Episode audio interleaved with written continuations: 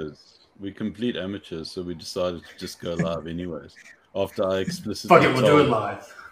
I explicitly told told Messi, dude, we're gonna record this thing, and then you know, but yeah, we, we're obviously not recording it, so here we are.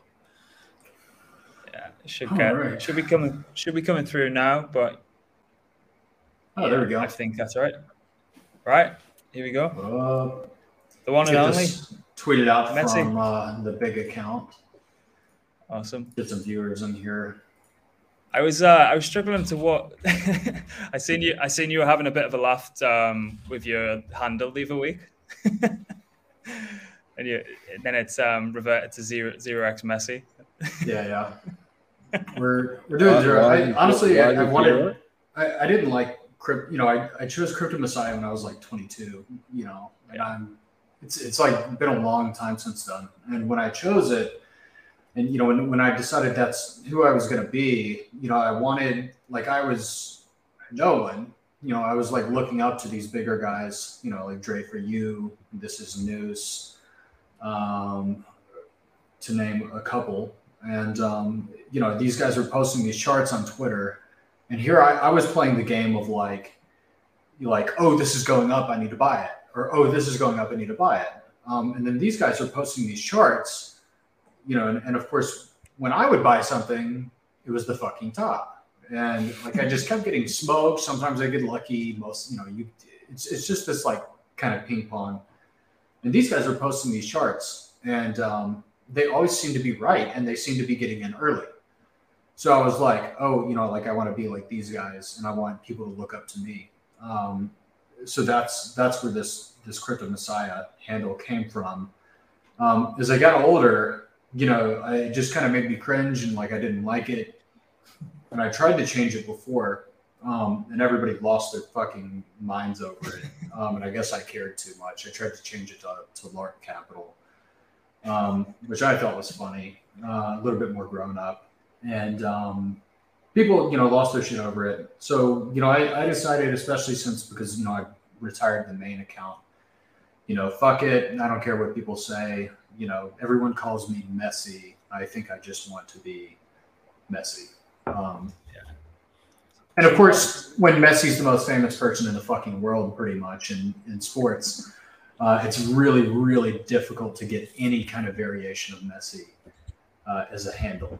Um, but I eventually found one uh, after plenty of iteration. So So you you said you you were mentioning then at that time. What, what was that on a timeline? Like how, how long ago? When was it that you kind of?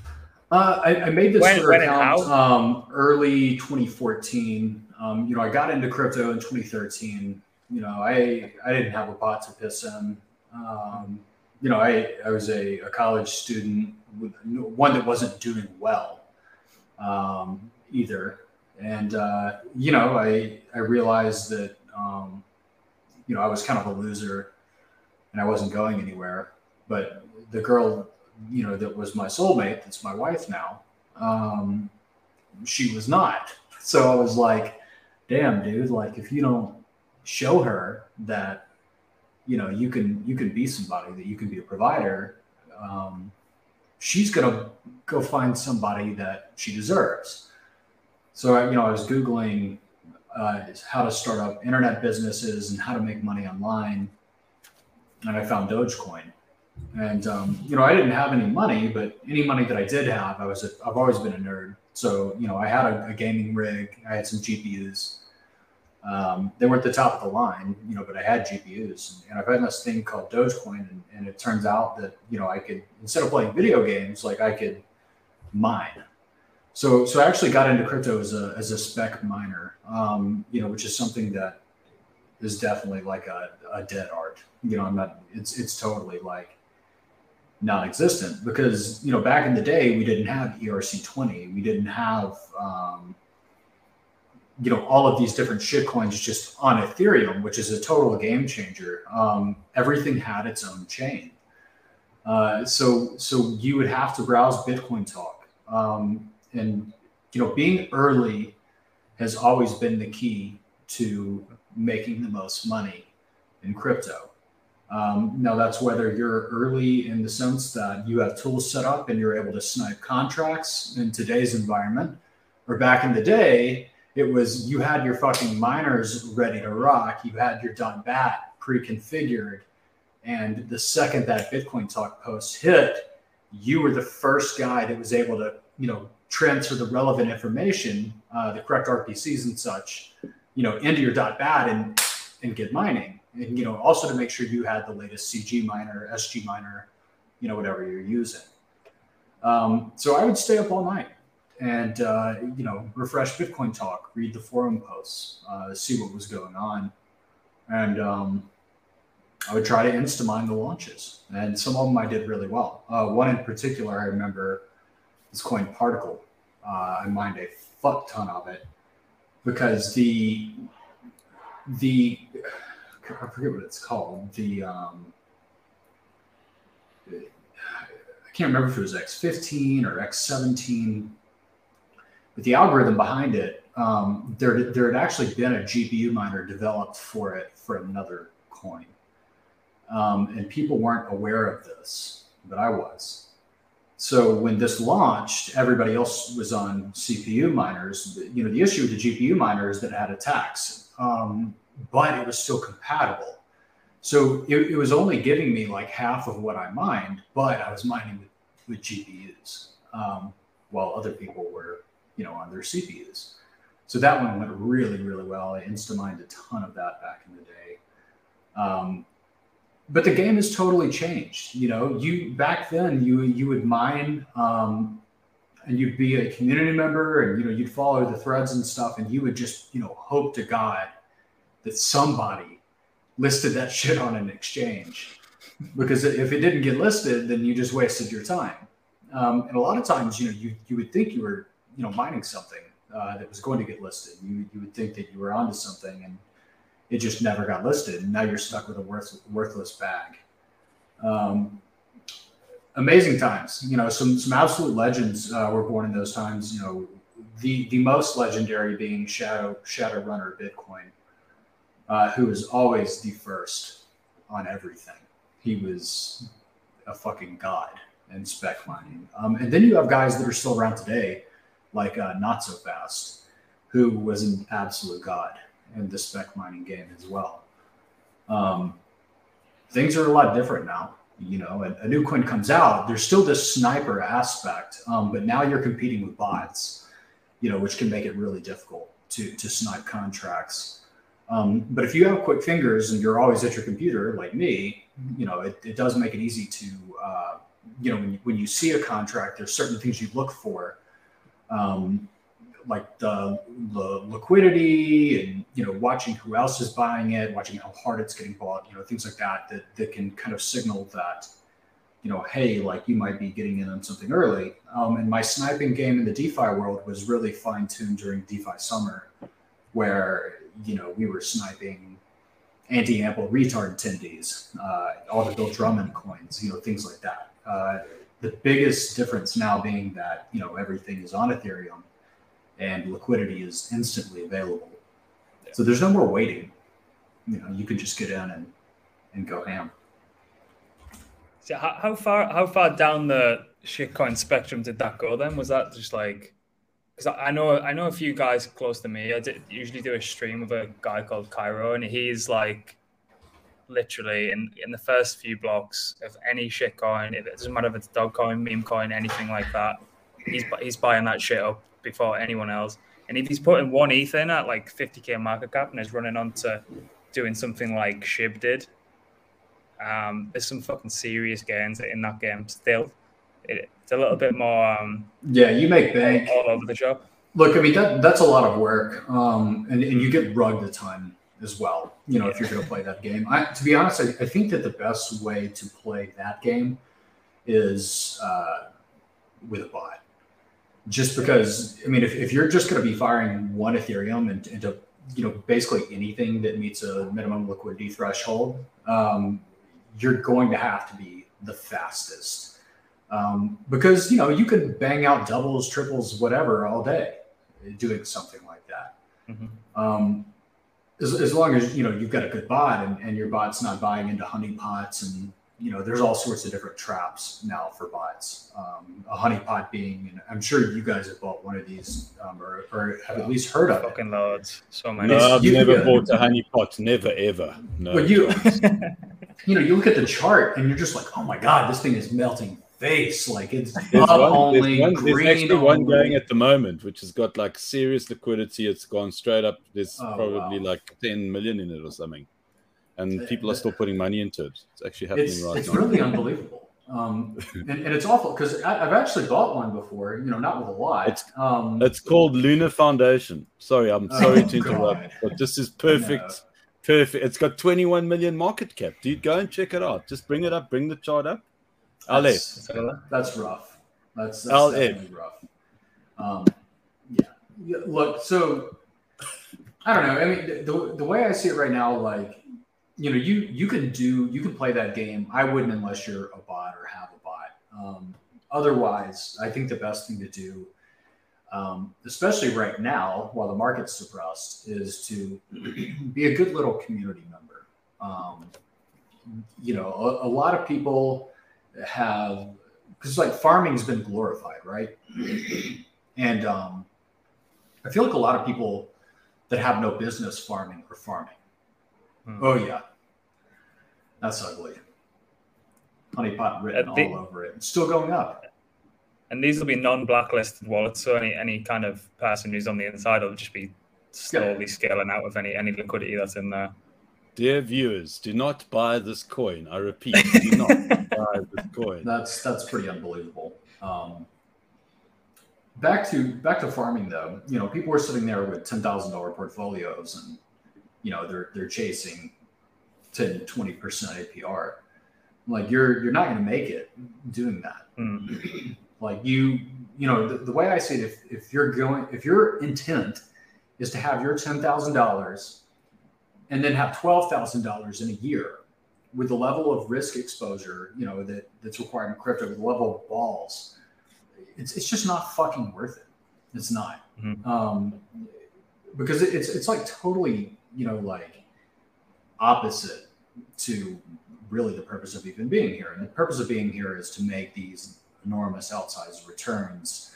Um, of course, taking on higher risk, higher stress levels, sacrificing your mental health, your physical health. Um, but you know, you you could bang out five, 10 x in a year here. Um, you know, if, if the market's really going good, you know, you can do better than that. But I see a lot of people now, you know, and and they've got this PTSD and you know they've got smaller portfolios and they want to farm. Hmm. I'm just going to be safe. To play it safe. I'm going to be a farmer. Um, I think farming is is mostly a whales game um, because it's not really worth getting 20% APR unless you've got you know a million dollar bag, in my opinion at least. Um, Mhm. You know, otherwise, you know, why wouldn't you be trying to take those risks and, and be trying to, you know, capture some upside there, and even like stables you know, people are like, oh, I'm gonna I'm gonna take my stable coins and I'm gonna farm and I'm gonna get, you know, what is it on UST, like 20% APR or something like that. Yeah. Like e- even let, let's say UST is not sketchy at all for a moment. Let's just act like it's not. Um, and, and let's, you know, may, maybe it isn't. And maybe in, in a year it's still going to be going super strong and, and it's going to be great. And, you know, it's going to provide us this decentralized algorithmic stable currency and everything's, you know, all fine and dandy with it. You are exposing yourself to smart contract risk, you know, to make 10, 20% APR farming with your stables. So you are accepting, when, when I say exposing yourself to smart contract risk, you're accepting the possibility that your money in stables that you thought was safe, that you thought is not going down, is actually going to zero for a return of 10 to 20%. To me, that's not an acceptable uh, risk reward profile at all. So I'm not a huge fan of, of stable farming at all, you know, at least in this phase, um, until things are more safe, until there are, you know, better guarantees, until there are more insurance policies and things like that. Messi, Um, Messi, question, very important question. Why do you think UST is dodgy? It, and I know you're dying to tell us the story on this. Jake is preparing himself. Look, every single algorithmic stable coin ever has failed. All of them. Every single one. Empty set dollar, dynamic set dollar. Then you've got Ohm and Ohm forks. You know, everything collapses. It, it doesn't matter what kind of backing or stabilization or whatever. You know, the, the only stable coin I really believe in is one that is uh, over collateralized uh, a CDP or a collateralized debt position. The reason being, um, and you can see this, you know, I know like Abracadabra and Spell gets a lot of hate now, you know, because the whole Sifu debacle. Um, and when, when that was going down, MIM peg was put under a lot of stress, right? But the thing is, is w- when you have a CDP backed stablecoin, there's this arbitrage component that helps to restore the peg that's built in. And basically, what this means is that, you know, if I've taken out a loan and I owe the protocol a million mil, right? You know, but then MIM depegs and MIM goes to 95 cents. Well, it's game theory optimal at that point for me to say, hey, MIM's at a discount. I can actually pay back this loan that I've taken for a discounted rate and profit off of that arbitrage between you know the the spread of one dollar you know, when everything was great, and then 95 cents or wherever, you know, the DPEG. Um, and, and because of that, there's always an incentive for that peg to be restored. And because it's over collateralized, there's always ammo for that peg to be restored. So, of course, there can be you know bank runs and things like that, and I, and I think you know MIM showed that it was very very resilient. I think the peg has been restored fully, um, since all that went down. And of course, a lot of people still are like, oh, you know, fuck Danny, fuck MIM, you know, I'm not going to, you know, fuck around with that. You know, I'm not going to get involved with that. But at the same time, like, you know, that was something that was like major battle tested. Um, the arbitrage mechanism worked. Now with UST, it's just like, um, basically when, when something seems too good to be true, it, it almost always is. Um, and I think UST fits that bill perfectly. You know, I can't quite put my finger on it, but you know, I've got a, a gut feeling that something is is off there. And I'm not going to say off in the sense that there's something nefarious going on.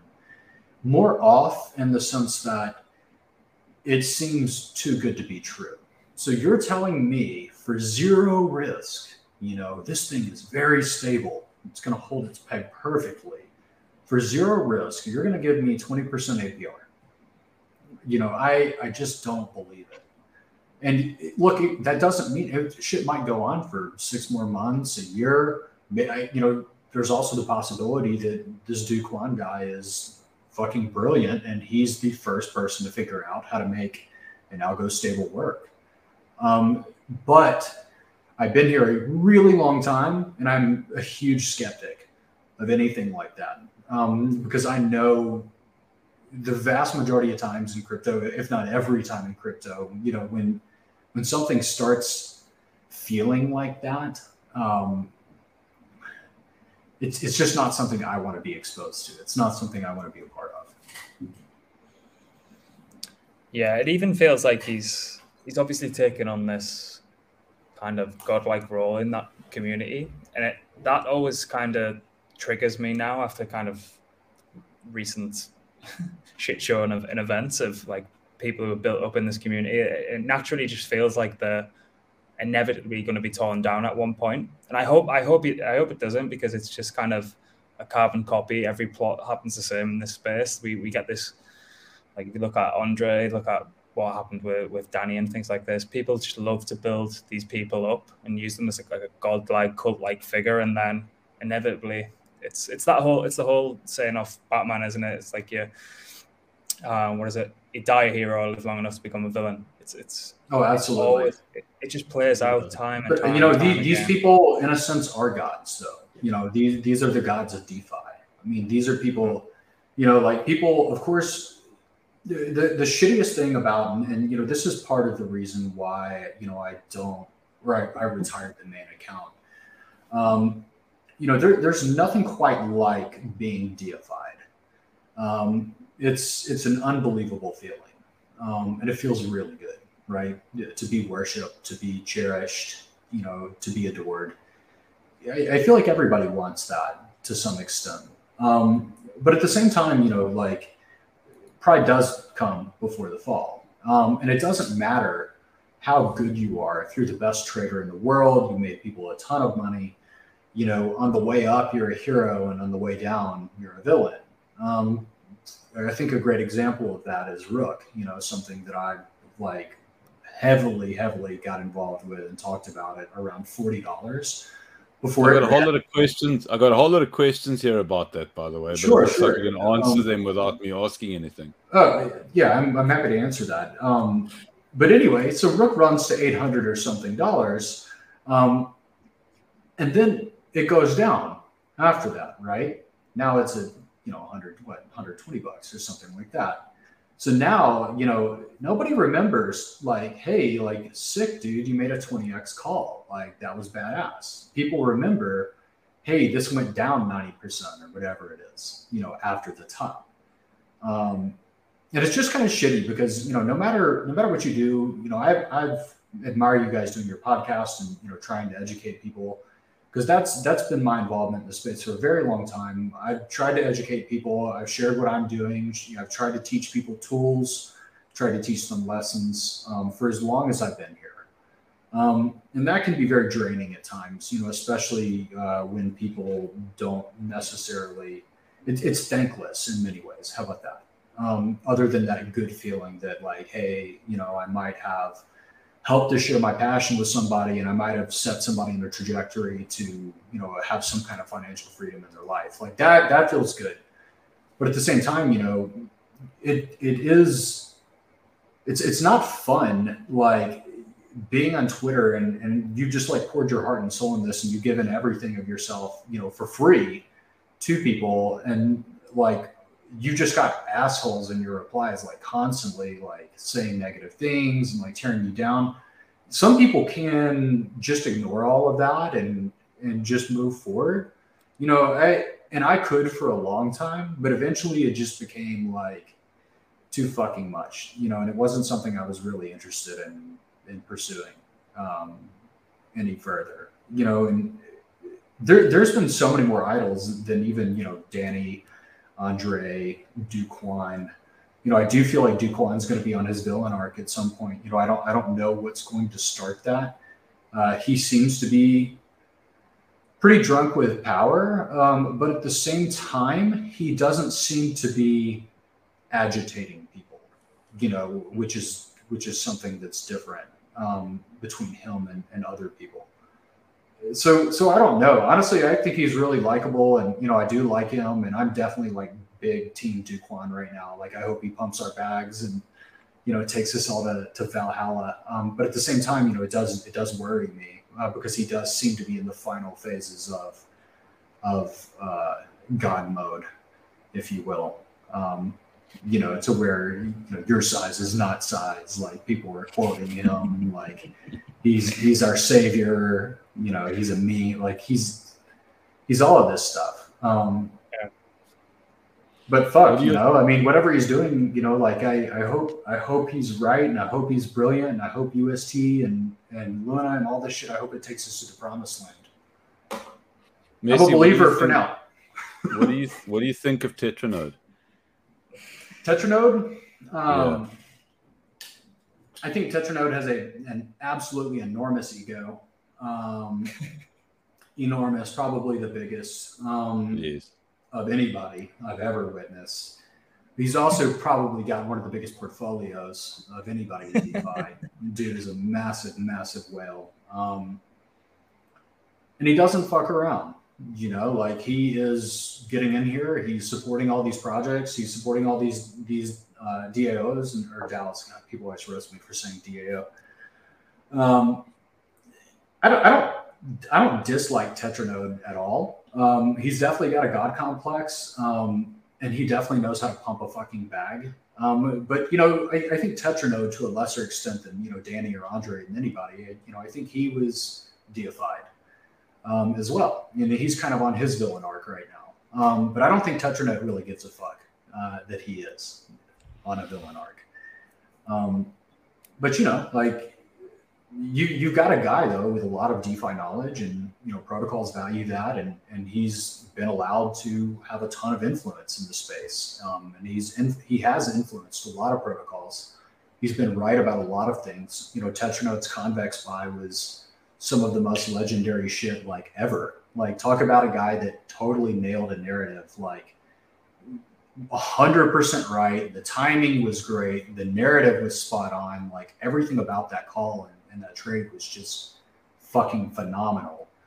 Um, so, you know, like, do, do I wish Tetranode, you know, wasn't such an asshole and, and, you know, wasn't so like, I don't know, like pride and like, yeah, but at the same time, you know, like you've got all sorts of different like characters in DeFi and, he's definitely like extremely entertaining. You know, like I love reading his tweets and you know seeing what he's saying, even though a lot of times like his tweets might be racist or you know like this or that. Like he, he's always going to entertain, and, and he does seem to have like a very good um, barometer, you know, for for new trends and and what's going to be hot in DeFi and you know, like he's doing some cool shit too. Like JPEG is, you know, I still fucking hate NFTs and like I don't know anything about them, but I think JPEG is is pretty fucking cool. Like we're talking about something new to the space, like a new idea, and and he's not afraid to pursue those kinds of things. So,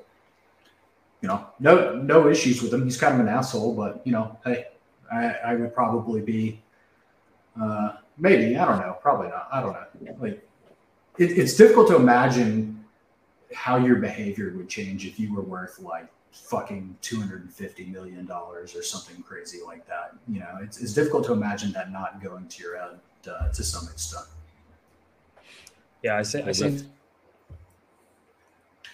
zero on stargate card as well i mean alongside justin timberlake and tom brady of all people but it just kind of like, shows how how stacked that card was, and he's been obviously invited onto on that. that yeah, that that card is super super stacked. Many, um, yeah, yeah. You know, I, I'm I'm famous for like I when I get risk off, like I get really like paranoid. You know, like I'm extremely protective of what I have. Um, and I still remember, you know, like when I had an opportunity to invest in that at a very very early phase, but I was really down bad.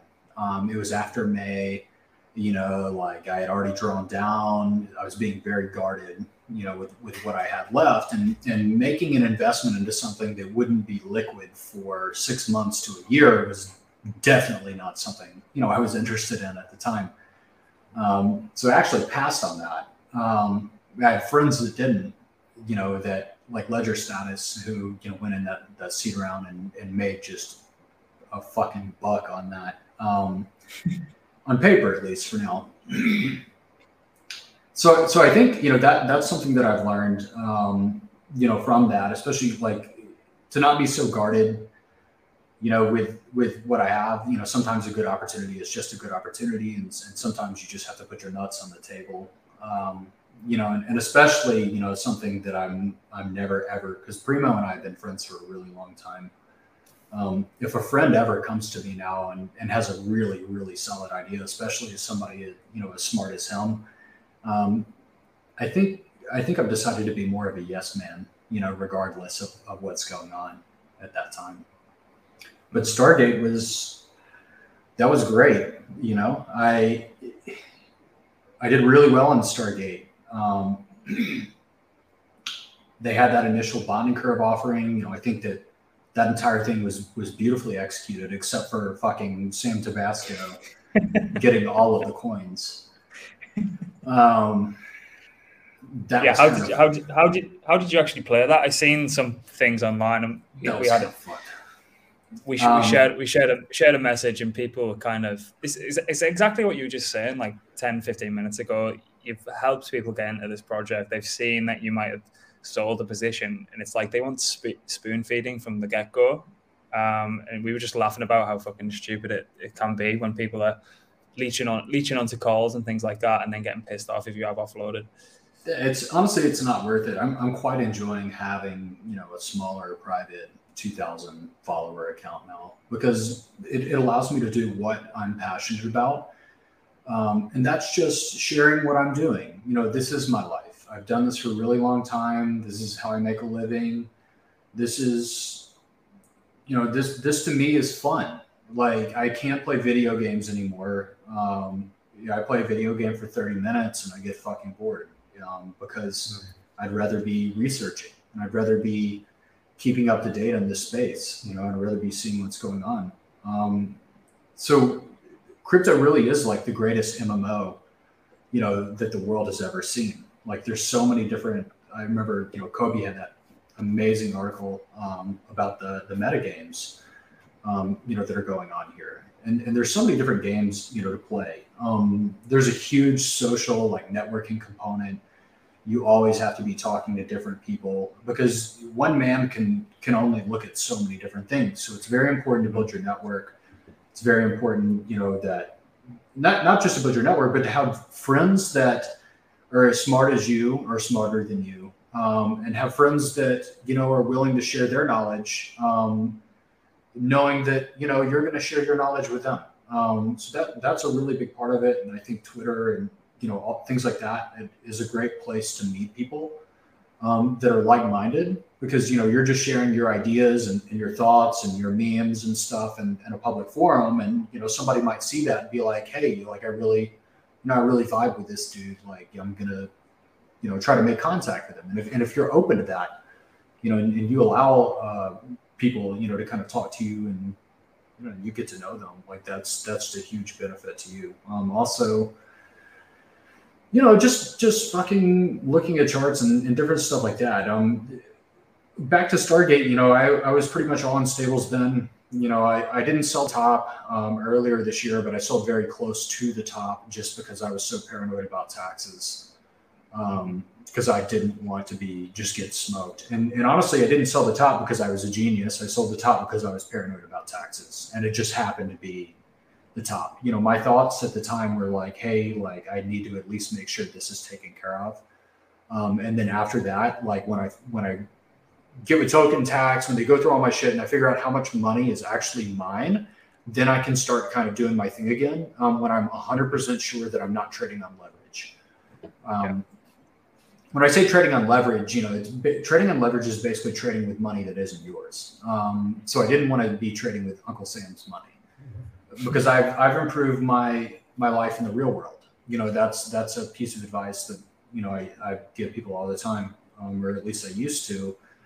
Was you know people are so focused on trying to make five million bucks or ten million bucks or a million bucks, whatever whatever their number is in their head. And I know everybody has one. Um, even if even if you're not public about it, there's like a number you think about to where a lot of people are like, oh, I if I just had a million dollars, you know, my life would be so much better.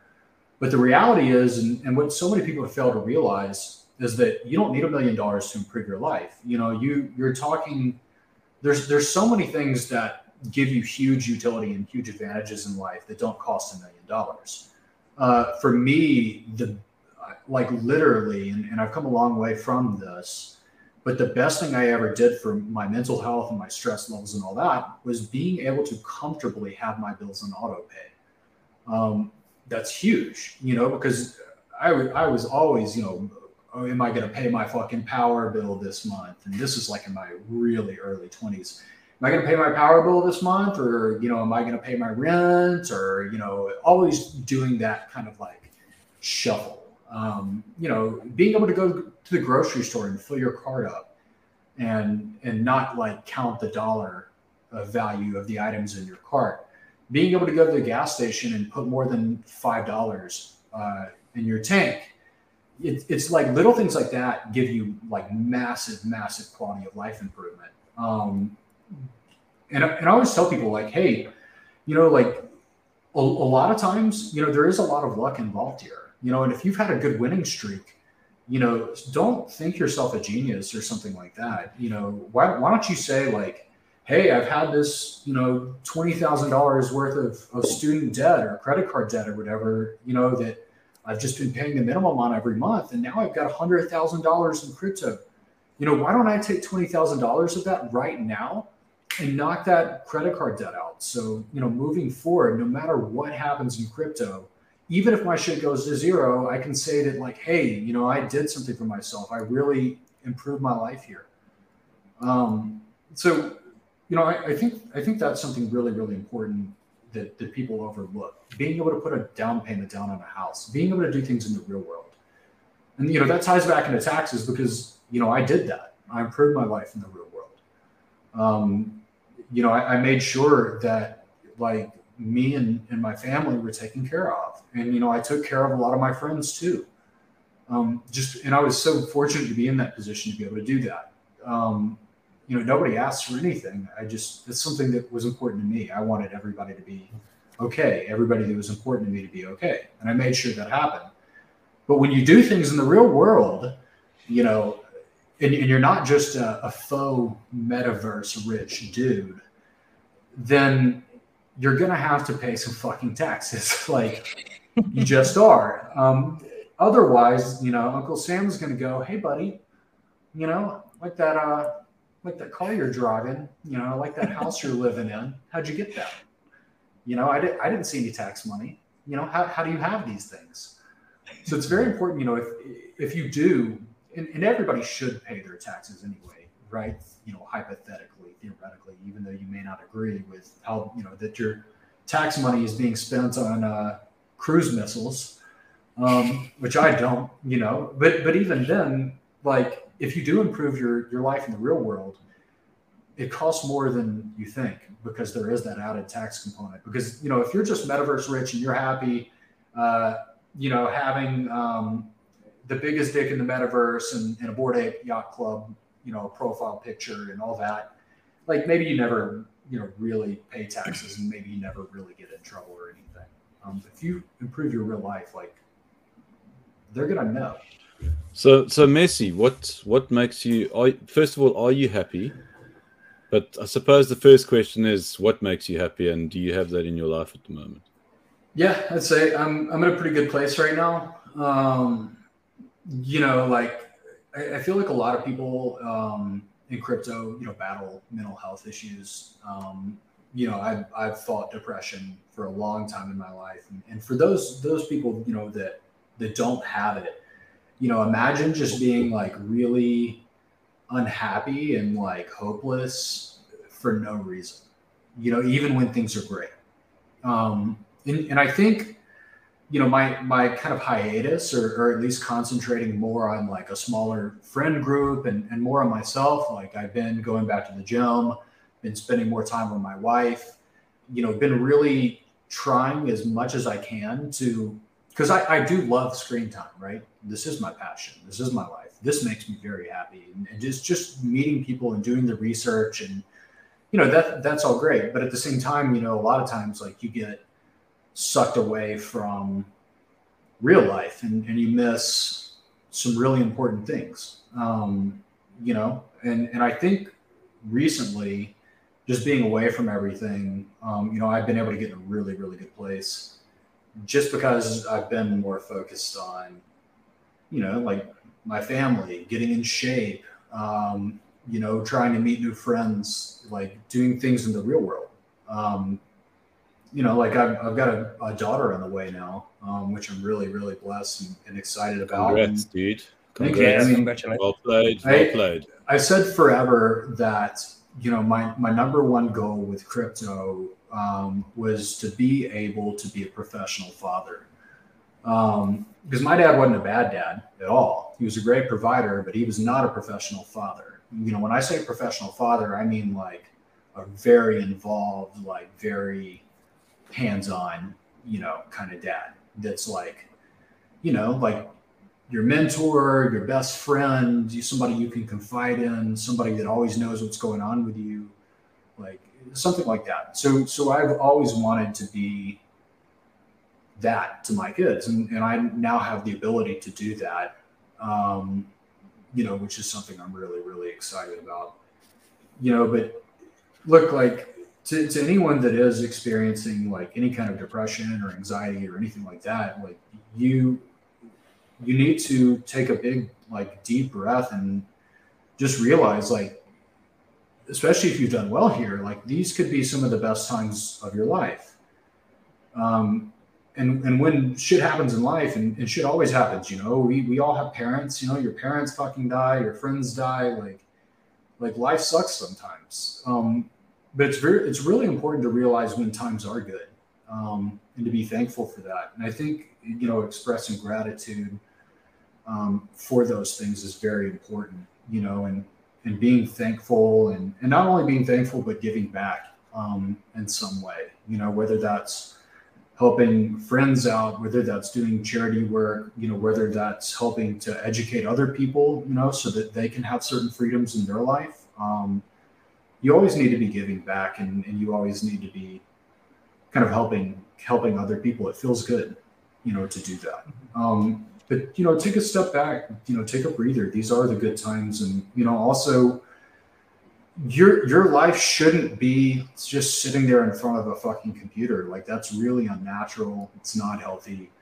Um, I understand, you know, modern society, like we're we're in front of screens a lot. You know, that's a big part of who we are now, and it's almost changed like the very nature of human consciousness. You know, to where we have these these large social media networks now, and and you see like cancel culture and things like that. You know, and groupthink have become like really, really big things. Um, but it's because people are so connected now that we're, we're we almost there's so few like individual free thinkers um, and so many like sheeple you know people that that just want to join a cult. Joining a cult is fun you know people are tribalistic by nature right? But now you've got social media networks and everything and, and human like consciousness has almost like evolved into, into this hive mind um, a collective consciousness, if you will, um, because people online are able to express the same opinions or, or follow opinions of others um, very freely now. And, and that's honestly, I think social media and stuff like that can be very, very unhealthy. Um, mm-hmm. It was unhealthy for me. And, and look, I know like a lot. I think we lost him. Did we lose him? Oh, he's dropped out. Yeah. Okay, he'll come back. He's got the link. Um, yeah, I was kind of hoping that the market would actually do a little bit of a bounce here, but it seems that um, what Jay Powell had for breakfast this morning is not really helping the situation, is it? Yeah, it looks um, like shit. Yeah, it's just gone through that that support band. Um, yeah, it's not looking good at all.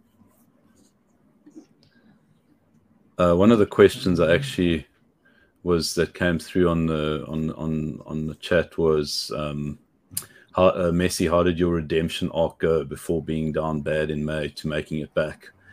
There he is. Okay, welcome back. Hi. Yeah, yeah, we, we can we, we can address. You. Yeah, I, the um the browser tab crashed. But okay. I, I'll finish this thought real quick. Think about how many times like you've been sitting on the couch, you look up at even your favorite fucking show in the world, like one you've been waiting all week to watch, um, or you're at a party with friends or or whatever, and your butt is sitting there on your phone. Did somebody like my tweet? Oh yeah, oh yeah. You know, here. Oh yeah. Oh, somebody commented. Got to reply to that. You know, scroll down. Oh, that's another like ooh, this one's doing numbers. Oh, 100 likes. Oh, yeah, that feels good.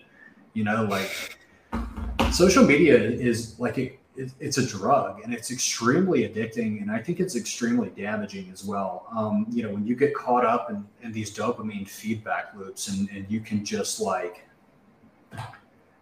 you get so lost in, in, in, it and consumed by it. Um, I think it's super, super unhealthy, or for me at least, you know, it was. So I, I think you know a big component of mental health is is stop trying to, you know, like get the fuck off Twitter and, and, stop. And it's difficult too. It's really hard. You know, get the fuck off Twitter and, and stop trying to farm likes and engagement and. You know, so I, re- like I remember I remember on one I remember on one of the Hero Labs um, streams, it was close to May last year. Um, you actually had quite a a heartfelt stream where you actually like did did did essentially talk about you know depression and you know obviously coming to terms with you know how do I manage this shit in my life and there's a very different Messi on stream today I must say because I mean I've pretty much watched all of the Hero Labs streams. I mean, I was there when you went fucking mental in Avalanche when you wore your ape suit. It's got to go down as one of the most one of the most epic moments in crypto for me, you know. And I've been around for a while as well, you know. I've been around for a number of years, and that was just fucking ridiculous, crazy, and just beautiful, all rolled into one. And it was like, well, I've got these issues in my life, and it's really cool to actually see you sitting here and you like, you kind of like I mean, you've always been good with your advice. You've always been good with your perspective on things, and you know, you you you think about shit and you articulate it really well. But I see it's more refined now, and it's quite cool to see. So well played, dude. You know, not I'm, not just well played. I'm, I'm at I'm at peace. I'm I'm in a better mental place, a better physical yeah. place. You know, I, I gotta say, you know, after May, like I had I had almost almost made it. I mean, by many people's definitions, I had made it big. Um, and then you know May happened, and and we you know China released the news. It's pretty much black swan type shit. You know, hey, we're gonna we're gonna ban mining. And of course, what did everybody do? You know, when we saw that news, like we memed it to death, like, oh, China banned Bitcoin for the you know a thousand a thousand time. But this time it was real, you know, and, and it had become such a meme at that point, you know, that, that I feel like a lot of people, including myself, were just like, ah, you know, China, like, come on, like this is bullshit. but it was real, and our shit nuked hard, like so hard. It was relentless, fucking down. It wasn't even a grind. It was just down only, no chance to react. You know, if you thought about something for two days, your portfolio was down another thirty percent. Yeah. So here I was, like, you know, looking back at that number that I had, and I was just like, God damn it! Like dude, you didn't realize what you had had. You would do anything to have that amount now. Like, you would do anything. Like, how could you have fucking let this happen? And I, I still remember, you know, like, I was super embarrassed. Like, I had PTSD super hard, you know, especially after having that kind of drawdown again, you know, because I experienced a huge drawdown in 2018. Um, but, you know, I was like, fuck, you know, ever since 2018, you've told yourself every day, never again. And I said, look at you now. Like, here you are, the exact same fucking place because you got too greedy. Like, how did you find yourself in this situation? How could you have let this happen? There's so there's a lot of like self-loathing and, and stuff that comes out of an event like that. You know, especially if you are accountable to yourself and you're not blaming somebody else. Because I definitely knew that shit was my fault. You know, I was like, oh, you know, you were a fucking idiot. Like, why did you not sell or at least take some risk off and have some stables, you know, to buy the dip or whatever. Like just fucking idiot. So eventually, you know, I, I, got really, really down bad. I ended up shorting the bottom on Ethereum. You know, I, I wouldn't, I don't play with leverage ever. I was just one X shorting. But the shitty thing about a short is that even if you're if you're one X long, you can't get liquidated, right? If you're one X short, you can get liquidated you know, if the price of the asset goes 2x, you're fucked. You're down to zero. so I had made, I'd actually made pretty good money. You know, I was uh, using DYDX and I had shorted Ethereum over and over and over again. And I had won like seven in a row, you know, and I was like, fuck yeah. And every little bit of profit that I had gotten, there is this coin that I found called uh, Spell. And every bit of profit, it was a $10 million cap at that point. So every little bit of profit that I'd gotten from shorting, I had withdrawn and bought Spell with. So I'd kind of been dollar cost averaging into Spell for about a month. Um, and Spell hadn't done anything yet. Danny was a nobody, you know, like all I had known about this guy was that like, hey, like he seems to have like leadership chops and Spell's an interesting product. You know, the the total uh, total addressable market of this is huge because it's going to unlock, you know, it's going to unlock potential in a billion dollars plus of yield bearing assets. And I said, I was thinking to myself, like, if Danny can pull this off, why wouldn't people do this? You know, especially like if yields are low, like this is an opportunity to amplify yield, to add leverage, to your portfolio, like to do all sorts of different things. So, you know, I, I needed a home run and, and I felt like Spell was that play. And that play or, or that thesis was further solidified, you know, when I saw it was literally like one tweet, but I saw Banteg mention it uh, from Yearn. And he, he never talks about any kind of shitcoin or anything like that. And he just kind of mentioned it in passing um, that like this is good shit or something like that. But I was like, damn, like if this guy thinks this is good tech, like it is good tech. So now I'm looking at something that, you know, hey, a guy way smarter than me says this is like great technology. And you've got a, a leader at the head of this community who's like, I just knew Danny was was going to be a star. Like after talking to him, seeing the way he interacted with his community, I was like, this guy is a big fucking deal. Like people just don't know it yet. So that's why I was going so hard into that. So then, you know, I, I told myself like, hey, you know, I did short the bottom on Ethereum, but I was like, you're going to close your shorts and shit and just go balls deep long if we recover this year in the VWAP. Um, and that was my plan. And I never thought it would happen. And then it happened. So I was like, oh man, there's nothing worse than eating a loss or closing a position for a loss. It just feels like shit, you know, admitting you're wrong, not, not just publicly, you know, but to yourself uh, is probably the worst part. You know, people hate, I hate being wrong. You know, everybody hates being wrong. So I had to admit that I was wrong. And I saw Kyle uh, Davies from Three Arrows, who everybody knows I love the Three Arrows bags. Um, you know, I, I, think Su and Kyle are, are, super smart. I saw him posting about Avalanche before Avalanche Rush, and he was mentioning mentioning that there's like two hundred million dollars or some crazy number at the time, but it wasn't two hundred million dollars. It was like ten million AVAX or something like you know. It ended up being like a billion dollar incentive yeah. program, right? But I, I saw him posting about this and, you know, I had kind of at that point, like in my head, I, I thought that, you know, like only Arbitrum is the way. You know, Arbitrum maximalism, Arbitrum's great, Arbitrum this, Arbitrum that. But I saw him posting about this and I was like, you know what? Like, I just kind of got a gut feeling about it. And I was like, fuck it. You know, like, I've been such a bitch about bridging anywhere else and, and, trying anything. Like I was one of the first people on Binance Smart Chain, and I could have made bank, but there wasn't a good way to get off Binance Smart Chain at that point, and Binance banned U.S. customers. Um, so I, you know, before they did that, I said, "Fuck," you know, it doesn't matter how much money I make over here if I can't get my money off. And I, I didn't have the foresight to think like, dude, come on, like in the future, there's going to be like a bridge or something, and you're just going to be able to get your shit off. Like I wasn't thinking like that. I was just in protection mode. Like, get your fucking money off BSC right now. Of course, the second after I got off BSC, like everything went 100x. So I was like, God damn it! Like you know, like you, you could have won huge here, you know, and, and stuff I sold like went huge.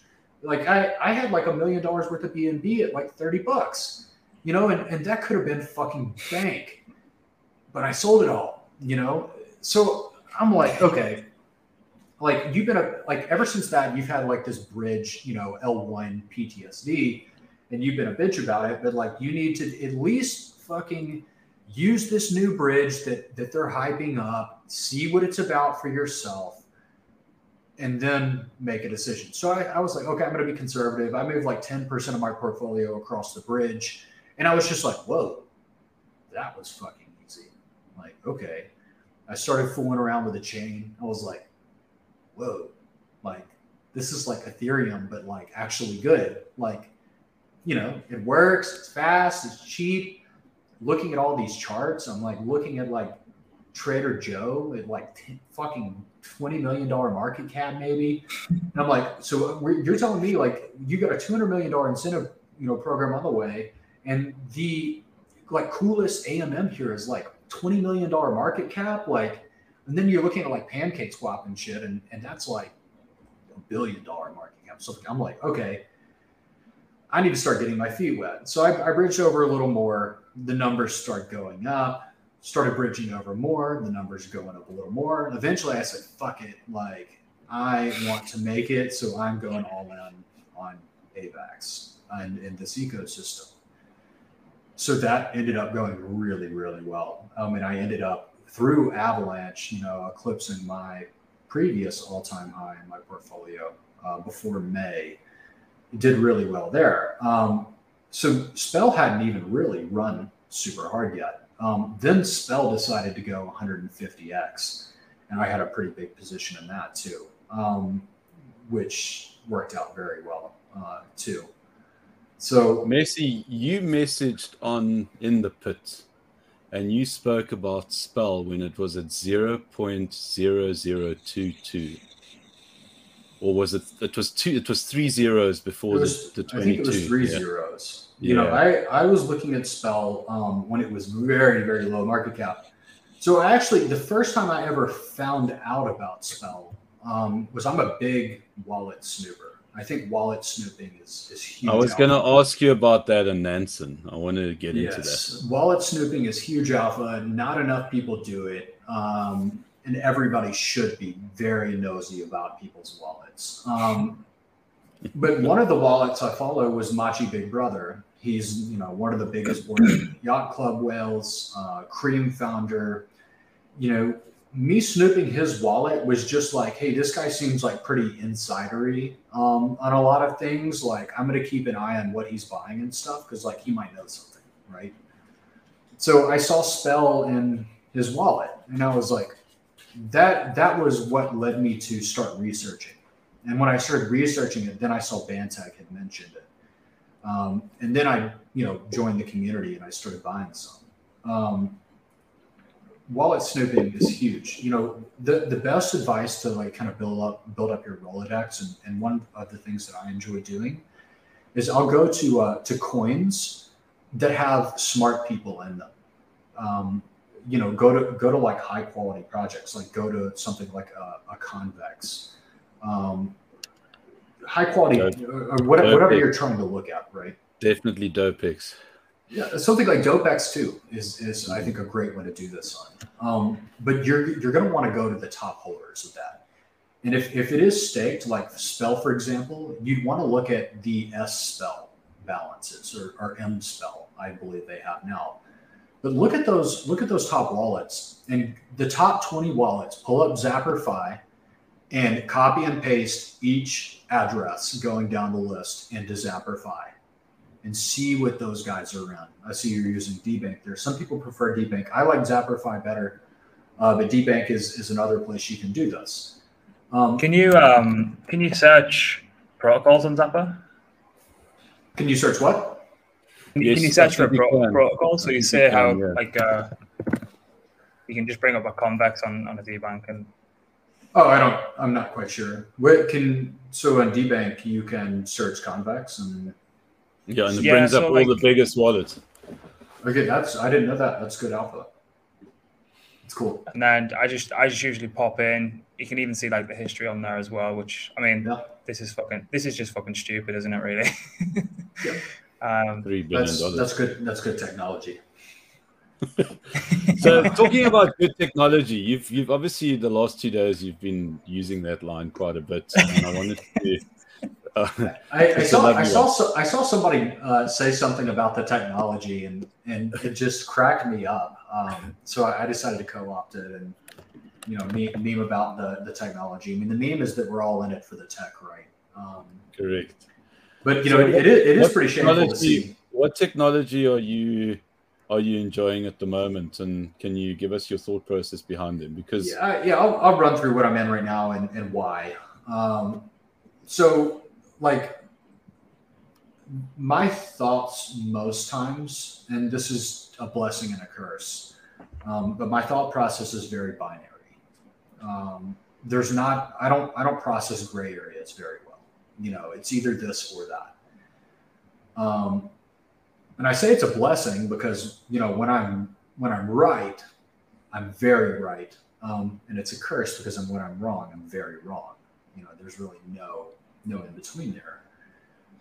I, I looked at, I'm looking at these charts right now. I'm looking at the market and I see it very, you know, as something being, you know, very binary right now in the sense that either things are very cheap right now, you know, we've got things that are down good technology is down 80% off the highs, 85% off the highs.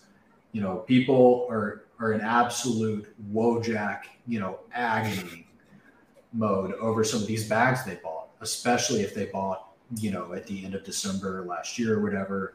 We've got tax day coming up, which, you know, historically, if, if you look back at, at these markets um, around this time, they bottom often, you know, before taxes, uh, about a week before, because April 15th, like tax day, that's for selling. People have to sell. You know, after those people are out, especially like, I mean, fuck, if something's down 80% and we have forced selling, who's left to sell? The sellers run out of coins, you know. So so it's my thesis that either A, everything is very cheap here. You know, the market's in a very depressed state. You know, you've got people calling for 28K, two year bear market again, all of this shit. You've got people that know nothing about macro, and I even got in this loop for a minute myself. Um, people that know nothing about macro and yield curves and all this, like psyopsing themselves into being ridiculously fucking bearish, you know, because of things that they don't really even understand or know fucking anything about.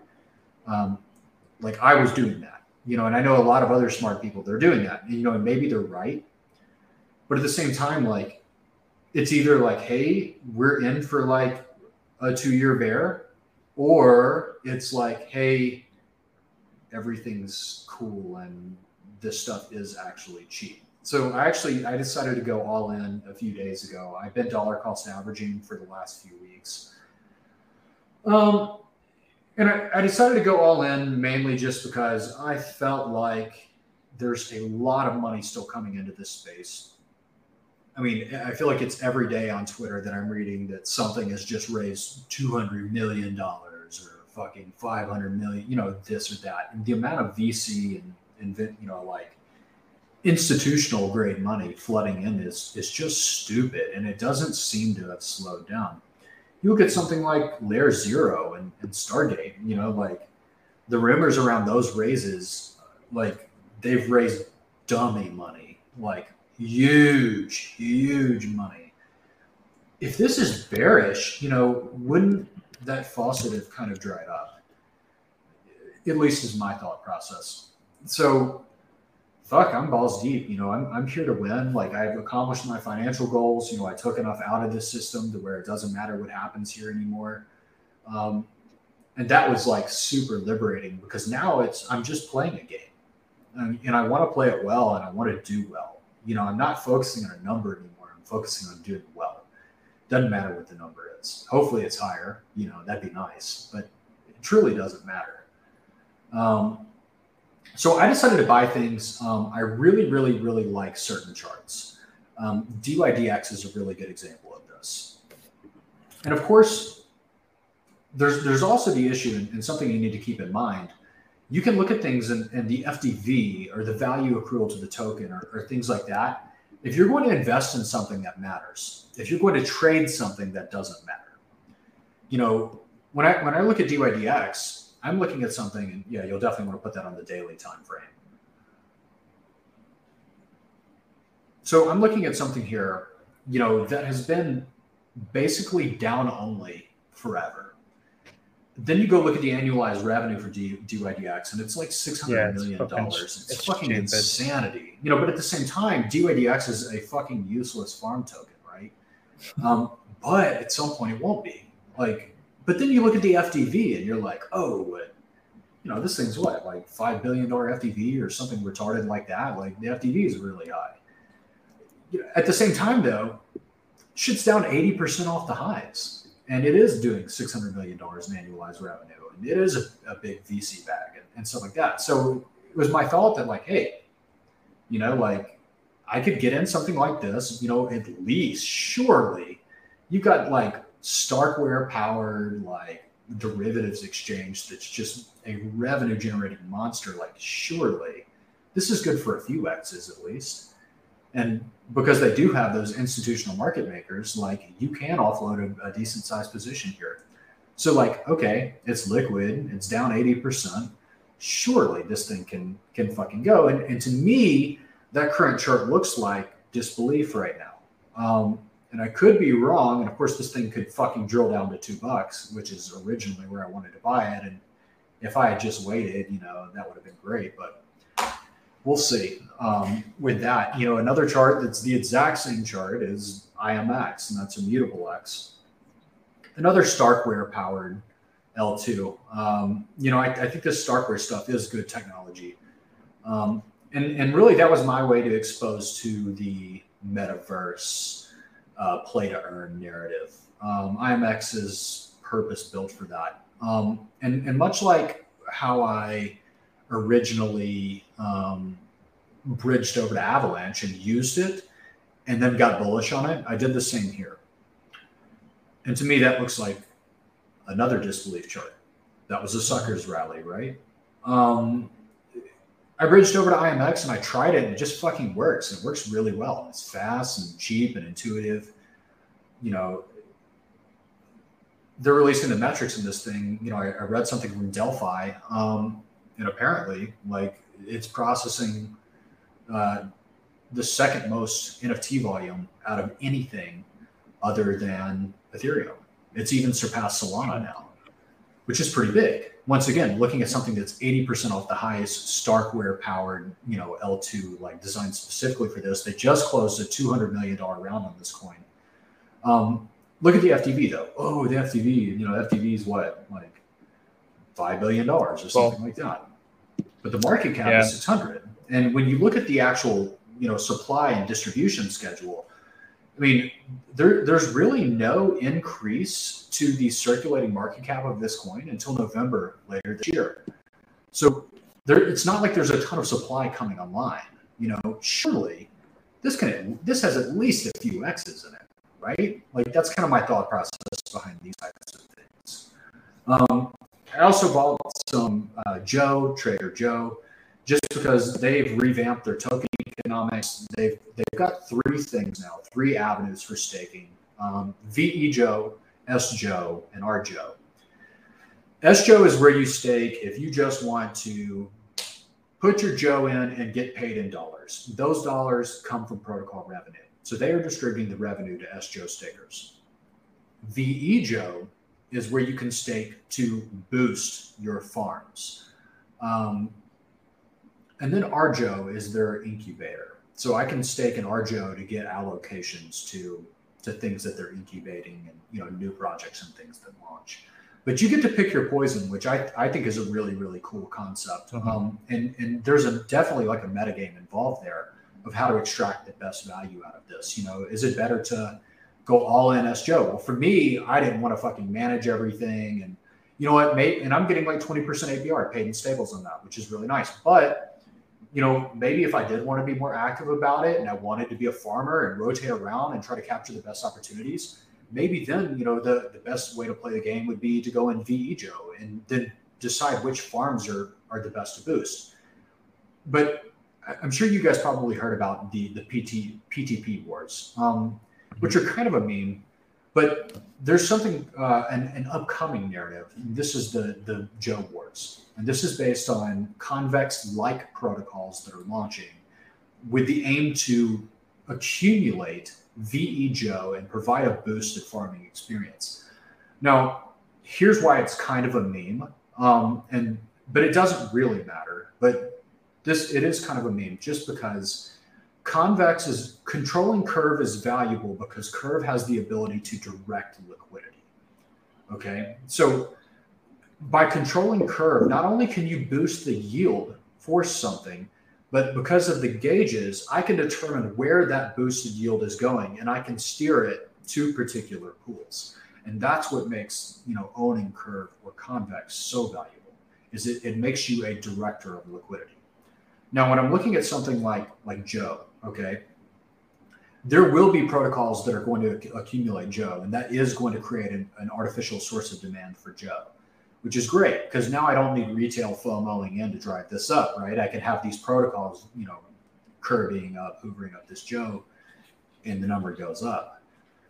But at the same time, all these are going to be providing is a boosted farming experience. It's just a wrapper for the farms on Joe themselves, where I can come get a higher APR, you know, by staking in this layer two farm, uh, if you will, uh, for Joe. But at the same time, like Joe doesn't have the ability to direct liquidity. You know, Joe would be very valuable if, and I don't know if they will or will not implement this, if they implemented gauges to where you know these protocols had the actual ability to steer liquidity because when you introduce the ability to direct liquidity then you open up an additional source of revenue for the token itself and that's through bribing. You know people are going to want to pay to have liquidity steered at their protocol. Um, it enables a whole new metagame.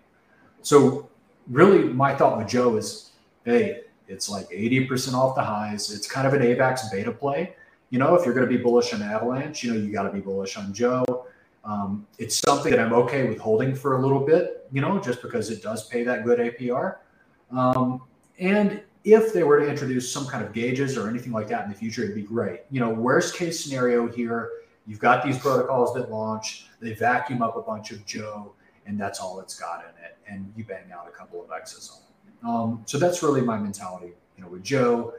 Uh, BENQI, I'm thinking, is kind of a, a more mid to long term play. Um, it really wasn't interesting until recently, and that the ticker is just QI. Um, but they uh, launched a liquid staking product. Um, and that's really what piques my interest because you know not only do you get their money market, which is a compound fork and you know a good one at that, but you also get liquid staking with Key. And um, for anybody listening, you know, that doesn't know what liquid staking is, it's basically like Lido, for example. Um, Keyworks, Key is basically like Lido. Okay, I can take my Avalanche on C chain, I can deposit it onto Key liquid staking, and they're going to take that and work their magic. And then I'm able to get that six, eight, nine, whatever the native AVAX APR is for validating on the network. Now, the important thing is, is that by having this liquid staking product, Key becomes a player um, in this subnet game, in this subnet narrative, because Avalanche has you know hundreds of millions of dollar fund to incubate subnets, right? That's the next big Avalanche narrative. You, we saw DeFi Kingdoms launch very successfully in its own subnet doing huge throughput. You know, I talked to a lot of DeFi Kingdom users. They say it's a really, really good experience. Um, and I, I, think subnets are a way to scale right now. I think we're going to see some cool things coming um, and happening on subnets. But with Key, you know, these subnets need to be validated. Um, and having this liquid staking product makes them a key player in subnet validation. Um, and the liquid staking product has been growing. So I figured, hey, this shit's like a hundred million dollar cap. I can actually supply my key uh, right now in the money market and get like 30% APR. It's paid in AVAX, which is pretty nice. Um, so once again, you know, having that nice income stream and buying something 80% off the highs, it makes it something that I'm okay with holding for at least a little bit and seeing how it plays out, seeing if it becomes something big.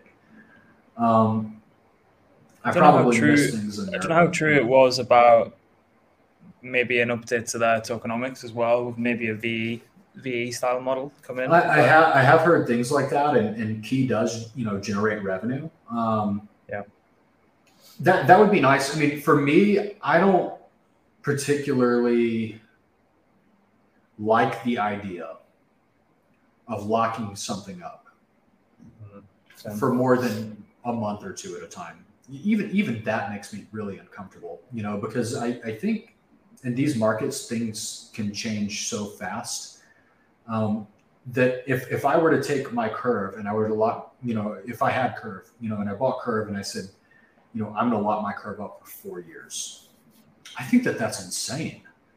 You know what what's to say that this this platform won't be disrupted in four years? I mean significantly disrupted. And that's by another platform by regular, you know, regulatory measures. There's so many things that can go fucking wrong. You know, like literally, I could lock my shit up for four years, and then fucking Joe Biden or whoever comes out tomorrow and is like, "Curve is legal," and I'm like, "Oh fuck," you know, like what am I gonna do? I, I know a lot of folks that locked their KP3R up for four years when it was at like two thousand bucks, and now it's at five hundred bucks, and they're like, "God damn it!" Like, you know, like it's five hundred bucks, and Andre said he's quitting DeFi. Like, I mean, fuck. Like, I, I just I can't bring myself really to lock anything up, but that doesn't mean that you can't benefit from it because other people will lock things up.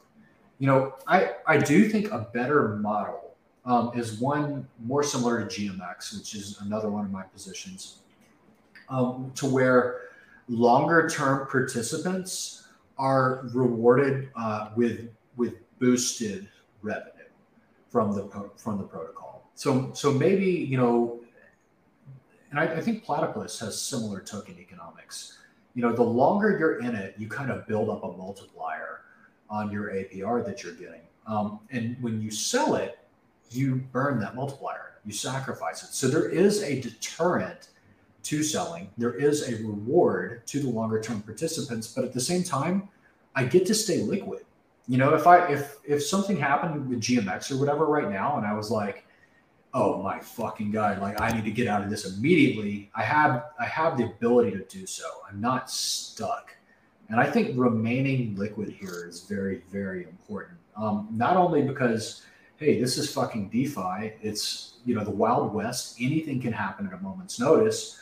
Um, you know but but because there may be some kind of opportunity you know that presents itself um, and, and you're going to want to be liquid for that. So like you need to at any time you need to be able to be flexible and, and be able to pivot. I think uh, locking up is, you know, it, who, who's to say any of this stuff will still be here in four years? I don't know. I hope do so. You, do you still fuck with the uh, GLP product? no, I don't. I think it's an awesome product. Um, the reason I'm not, you know, I'm I've got a very large GMX position. Um, I think I've my rewards now are boosted um, somewhere around 18 to 20 percent, um, which is a decent boost. You know, I'm, I'm still building it, still accumulating that every day. Um, with GLP, it gives you really good exposure. I, I, particularly like the GLP product on Avalanche just because you're getting AVAX, Bitcoin, and Ethereum, which, in my opinion, are, are all really high quality assets. Um, but it's volatility muted because there's a stablecoin component of that position. You are a liquidity provider, and, and you know you're getting pays, or you're getting paid, you know, for people swapping in and out of that position. Um, what I didn't like about it was I want to fucking win big. Um, I'm looking at the market down 80% right now on, on a lot of things that I believe to be good technology, right? Um, and they are good technology as long as they go up. You know, I think that they're good technology and people don't realize it yet. Um, but with GLP, you know, especially when I decided to, to pretty much go all in um, a few days ago, like GLP didn't give me that, hey, like, you know, if these FOMC minutes come out and, and, you know, the forced selling is over for taxes or whatever, that's not going to bang out two, three X in a month. Like, no way and and I didn't I didn't want that. Now GLP is is a product that I might go in. Like let's say my thesis plays out, and and even if it is sell in May and walk away, like we ended up we ended up banging out a two x, you know, here and there on different things by the end of April. Um, a little bit of mean reversion, if you will, after this forced selling and down only and all that. Even if it's even if it is just a shitty fucking balance, like yeah, let's bang out a two x. Like that that might be something I'm interested in in pushing some money into uh, for the longer term because not only do you get exposure to really high quality assets, but it's also yield bearing and volatility muted. So I, I think that makes it a great product, especially if, if you want to hold uh, for a long period of time. Agreed. Agreed. So anything else that you got your eye on or potentially eyeing up? Not really. You know, I, I do, or actually, you know what? I, I did buy some Ren. Um, Ren Ren actually got me started in DeFi. It got me into DeFi really early, um, and I didn't even realize that it was DeFi at that point. You know, I didn't know what it was. I just thought Ren was good technology. and it ended up being good technology.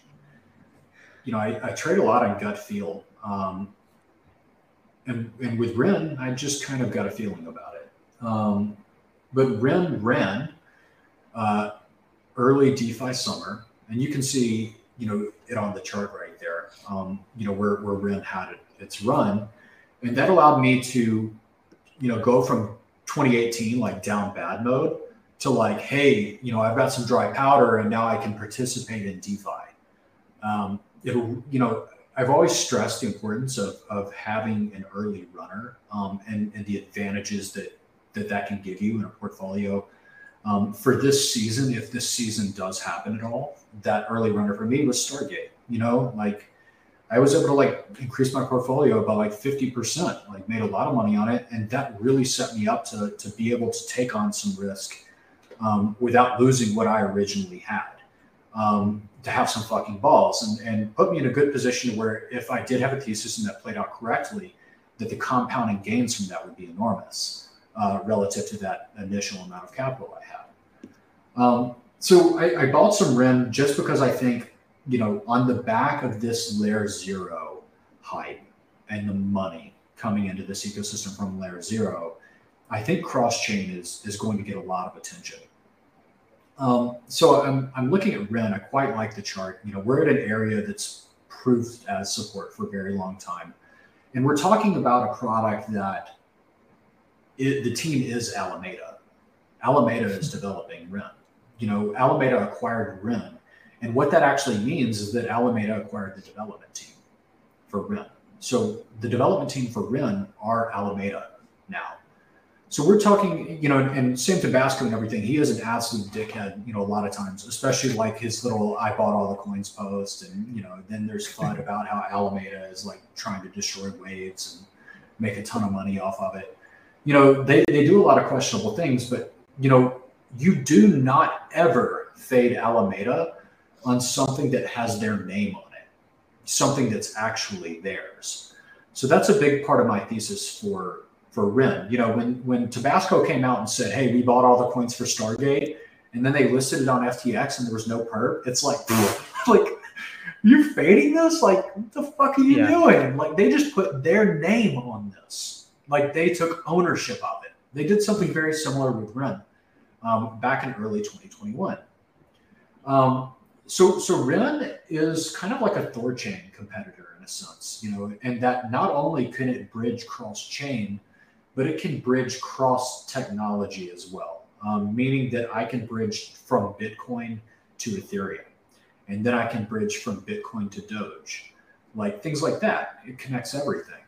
And Ren is something you know that's been in development for a long time. It, it's got amazing leadership. Loong Wang, can, I mean, come on, tell me a better name, you know, for for like the front man of a project than Loong Wang. Um, and Ren also like came from a different era. We're talking about something that doesn't have a retarded like FDV, and that doesn't have you know these VCs and shit that are like gonna get ninety percent of the tokens in four years. Right? Ren has a like a five hundred million dollar cap and a five hundred million dollar FDV. Like there's no surprises here in the future, mm. which I quite like. And there's nobody middle curving and thinking about the FDV or anything like that, which I like as well.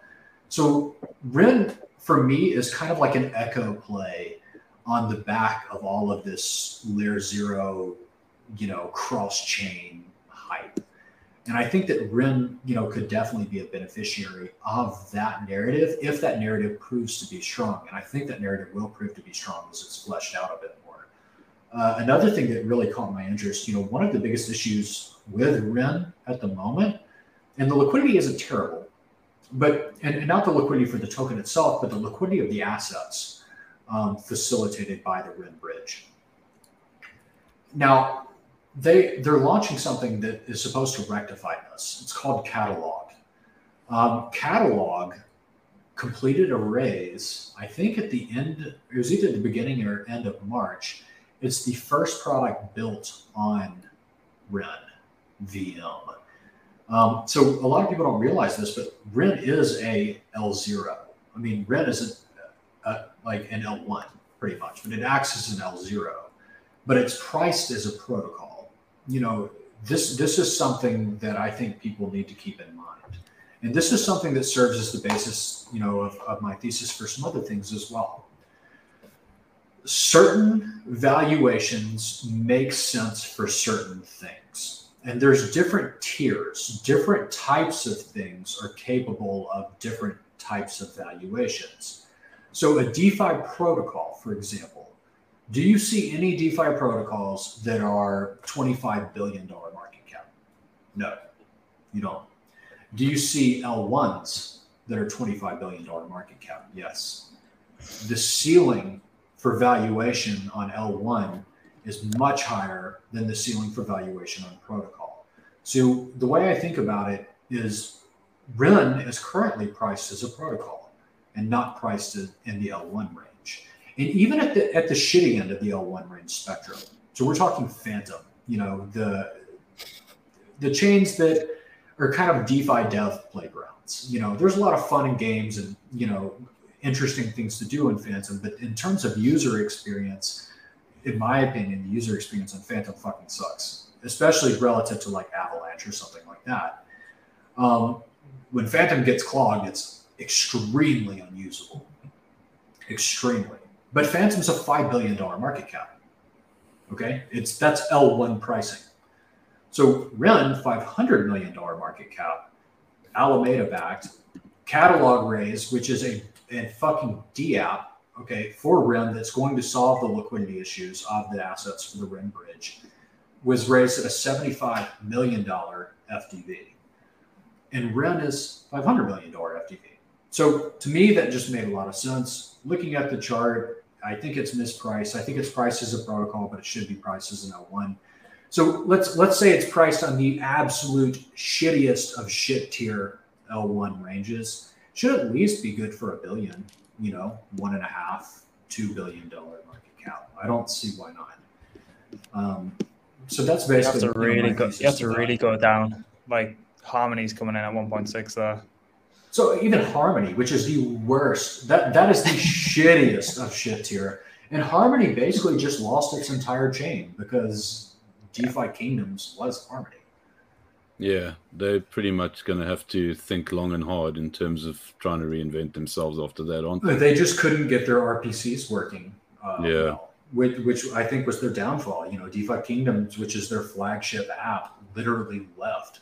You know, the chain. Um, Messi, in terms of your, um, I completely agree with you in terms of this whole eighty percent drawdown and and also because I'm an eternal bull. But I was just wondering, you know, like, I mean, these are these are current narratives, right? Um, what are your thoughts around future narratives? And the first thing that kind of came to my mind, and I, and I really want your opinion on, is do you know much about Radix?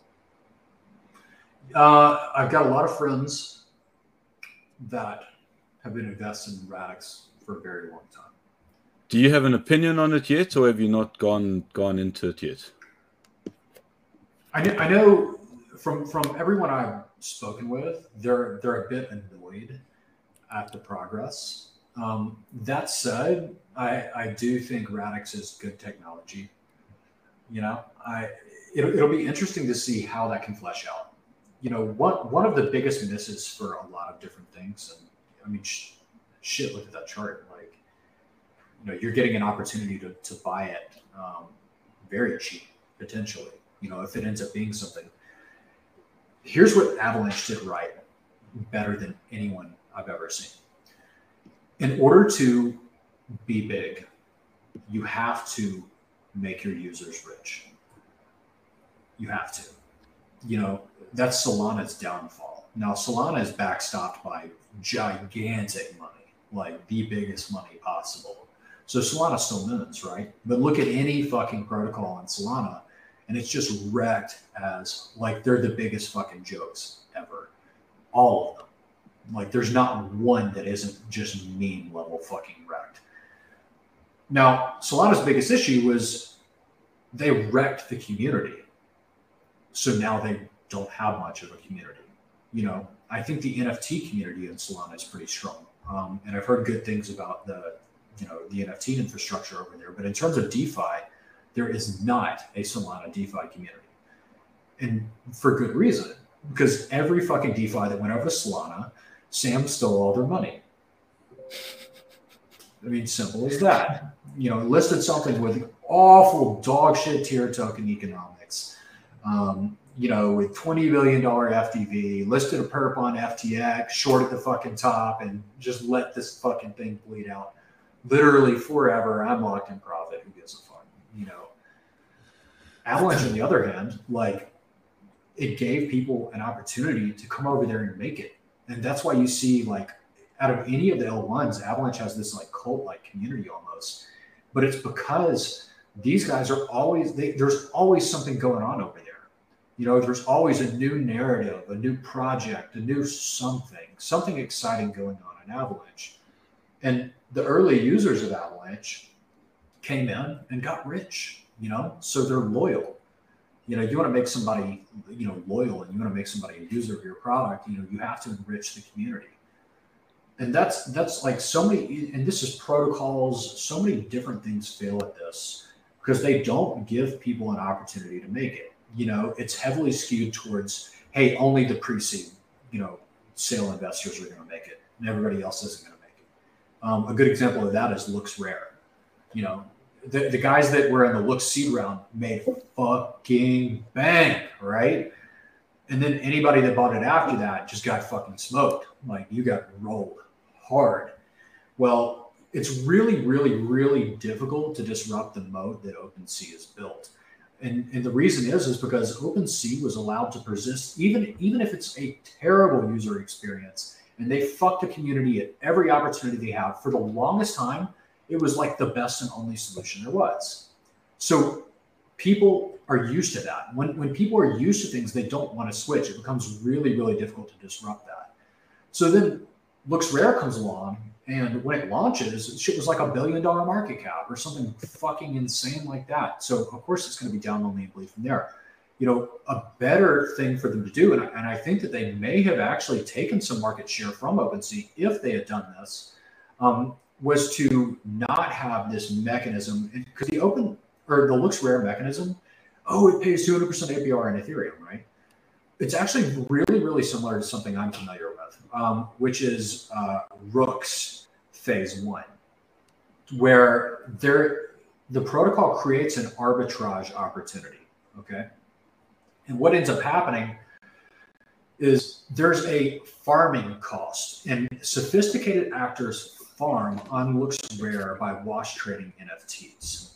Um, now, the fees that they're paying, okay, for wash trading these NFTs are basically a way for them to acquire looks token at a discount from the market price. And they're capitalizing on that discount by arbitraging, you know, hey, I got looks at, you know, a dollar fifty, and now I'm selling it on market for a dollar eighty. So you look at the protocol metrics and you're like, God damn, this thing is making a fuck ton of money and like like all of this shit, but you know, it's paying out a bunch of Ethereum. But the reality of the situation is is, is all of that is just from this arbitrage um, that, that people are, are taking on.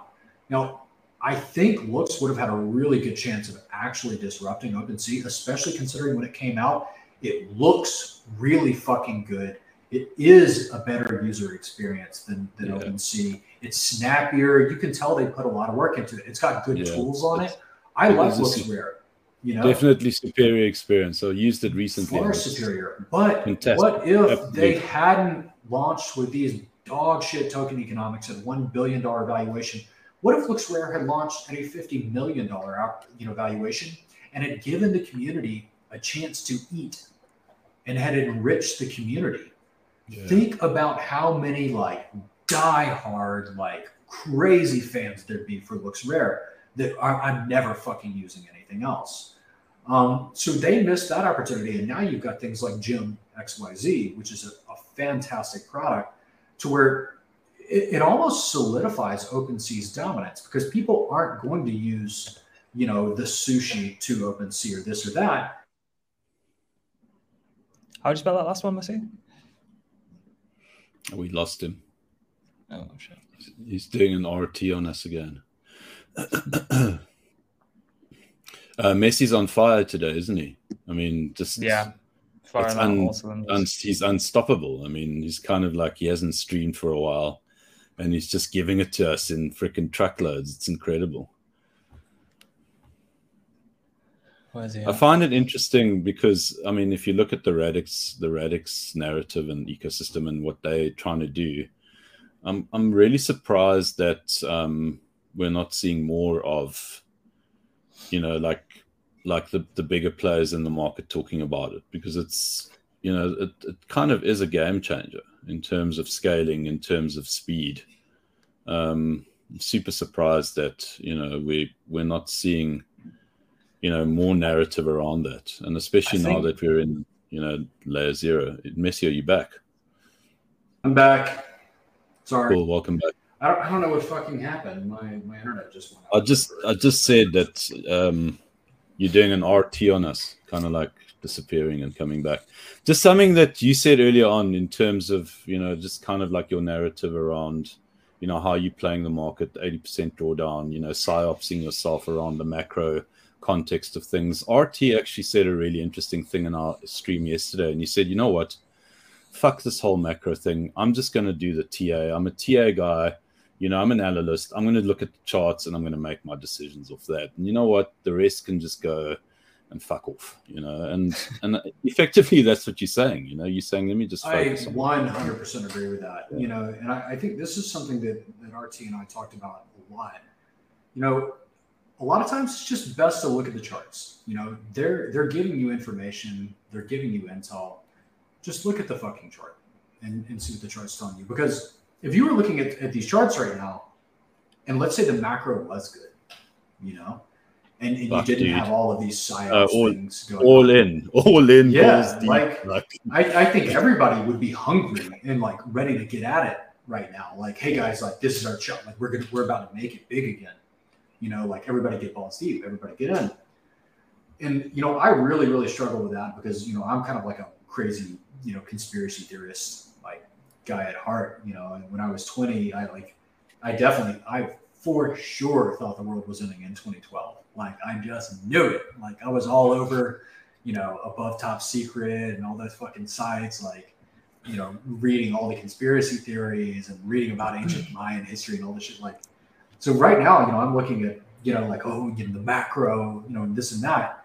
And like, is it psyops or is it not? Like, I, I really feel like at some point, like crypto is going to decorrelate from all this stuff. Because if it doesn't, what the fuck is the point? You know, why can't this just trade on its own?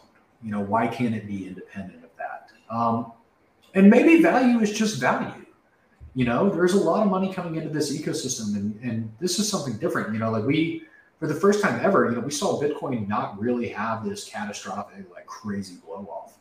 Maybe things are just different now you know? Retail is, is we don't want to buy fucking bitcoin. This shit's way too expensive. The unit bias characteristics are really bad.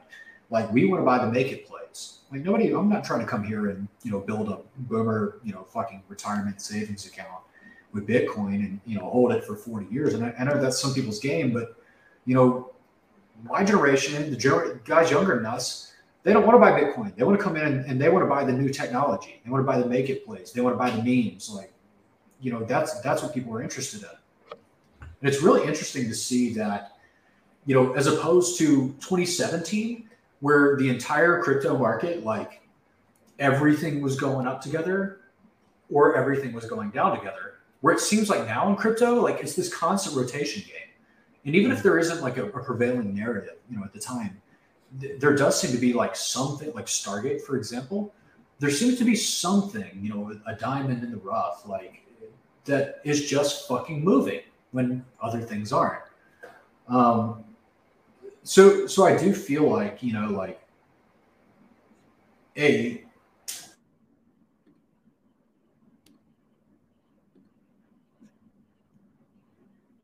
Did we lose him again?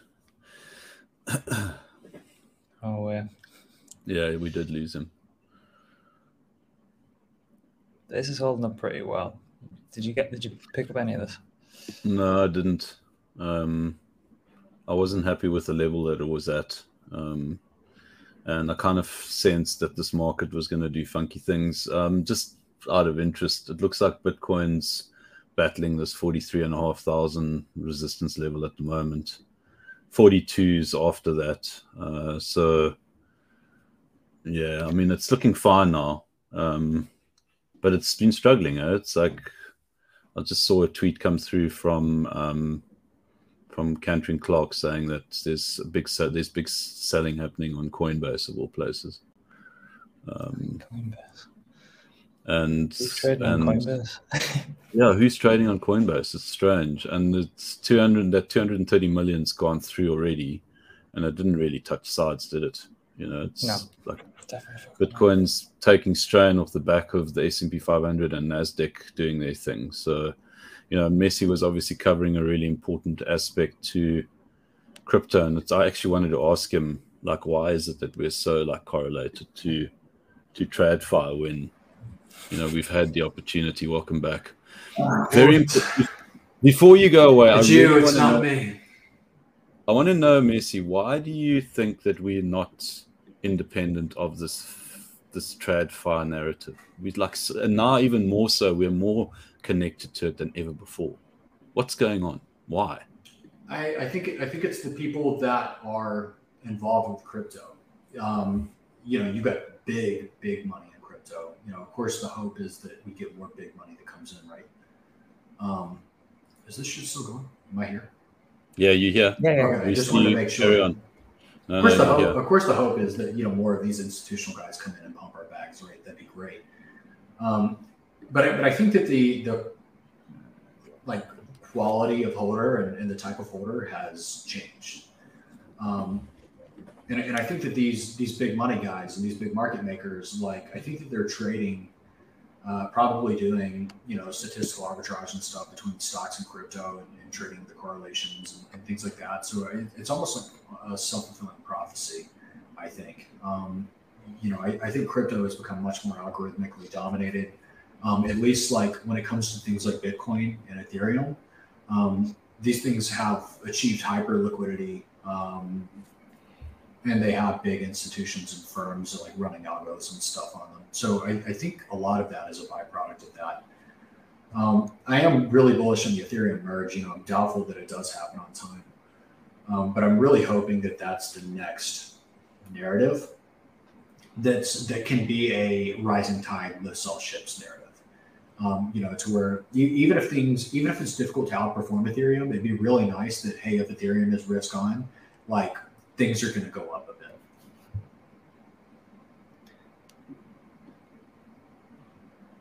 bit. I just wanted to ask uh, everyone. Ex- is, it, is Messi still here? Yeah. Everyone expected the um, there was a there was a part of last year where everyone expected alts to get absolutely destroyed and Bitcoin to go on to to go on a huge run, and I think that was kind of the cookie cutter narrative from years gone by, and it didn't seem to play out as as well. It didn't it didn't play out full stop effectively. Um, I just thought wondered if you had any thoughts on that and why that is now. That that's kind of been an interesting thing to observe um, because the last time that Bitcoin really spanked everything was at the end of 2020. You know, I still remember I was all in DeFi, you know, after DeFi summer.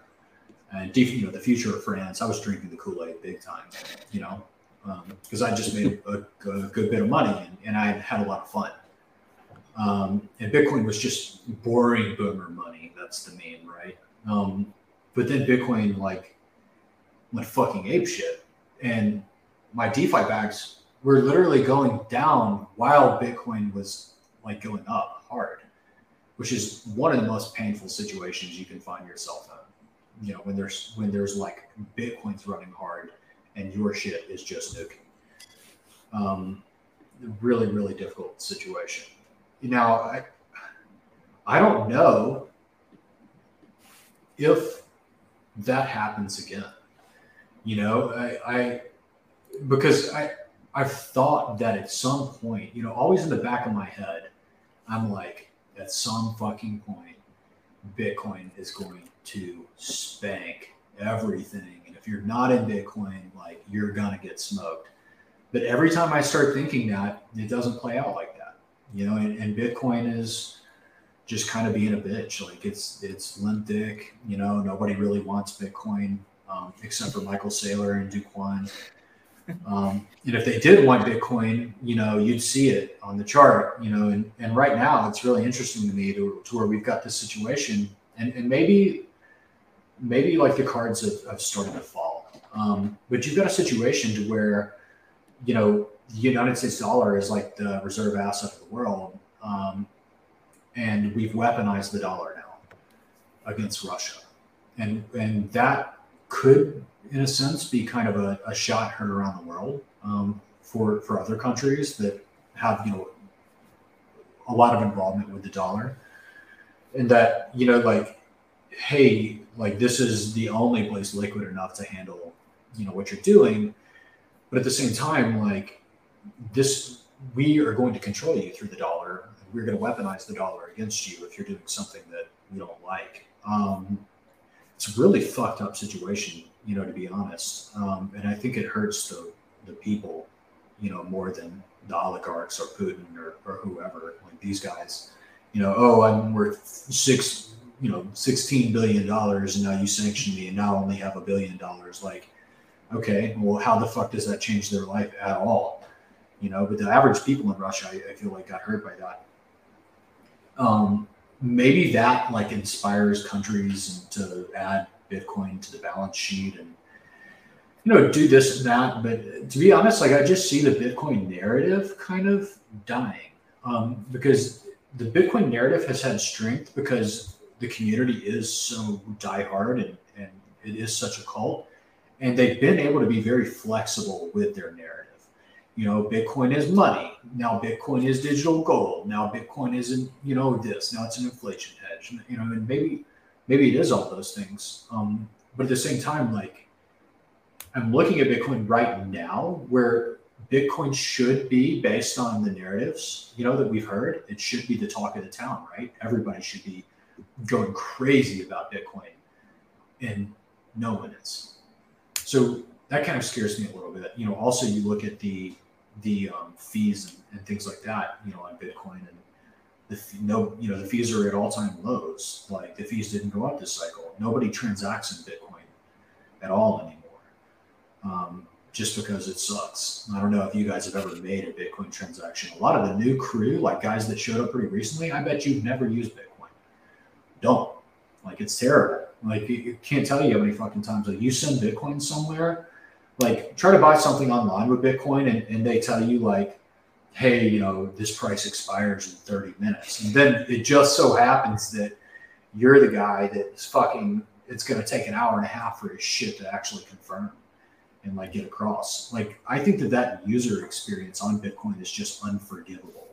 Um, and and while Bitcoin still does have this hardest money on the planet narrative going for it, and I think that's the strongest narrative at this point. Bitcoin is is really the only like free market left in the entire world. Um, and, and, that is a pretty strong narrative, but at the same time, I don't know if people care about that very much.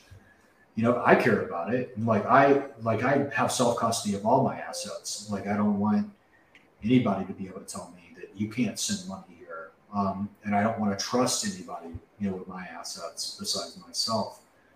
Um, but I don't know. I mean, Bitcoin just seems like it's kind of run out of steam.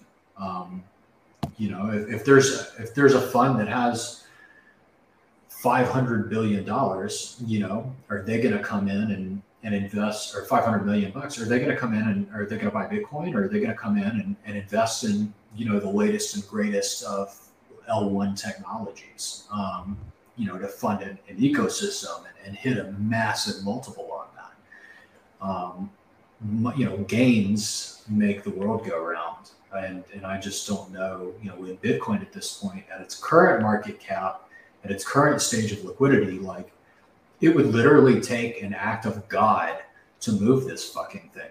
Um, you're looking at Do Kwon buying a hundred million dollars plus of Bitcoin day after day after day, and it barely moves. So like the fuck? You know, like how many hundreds of millions of dollars are going to have to hit this fucking thing for it to go up a lot. Okay. And and also, where's that money going to come from?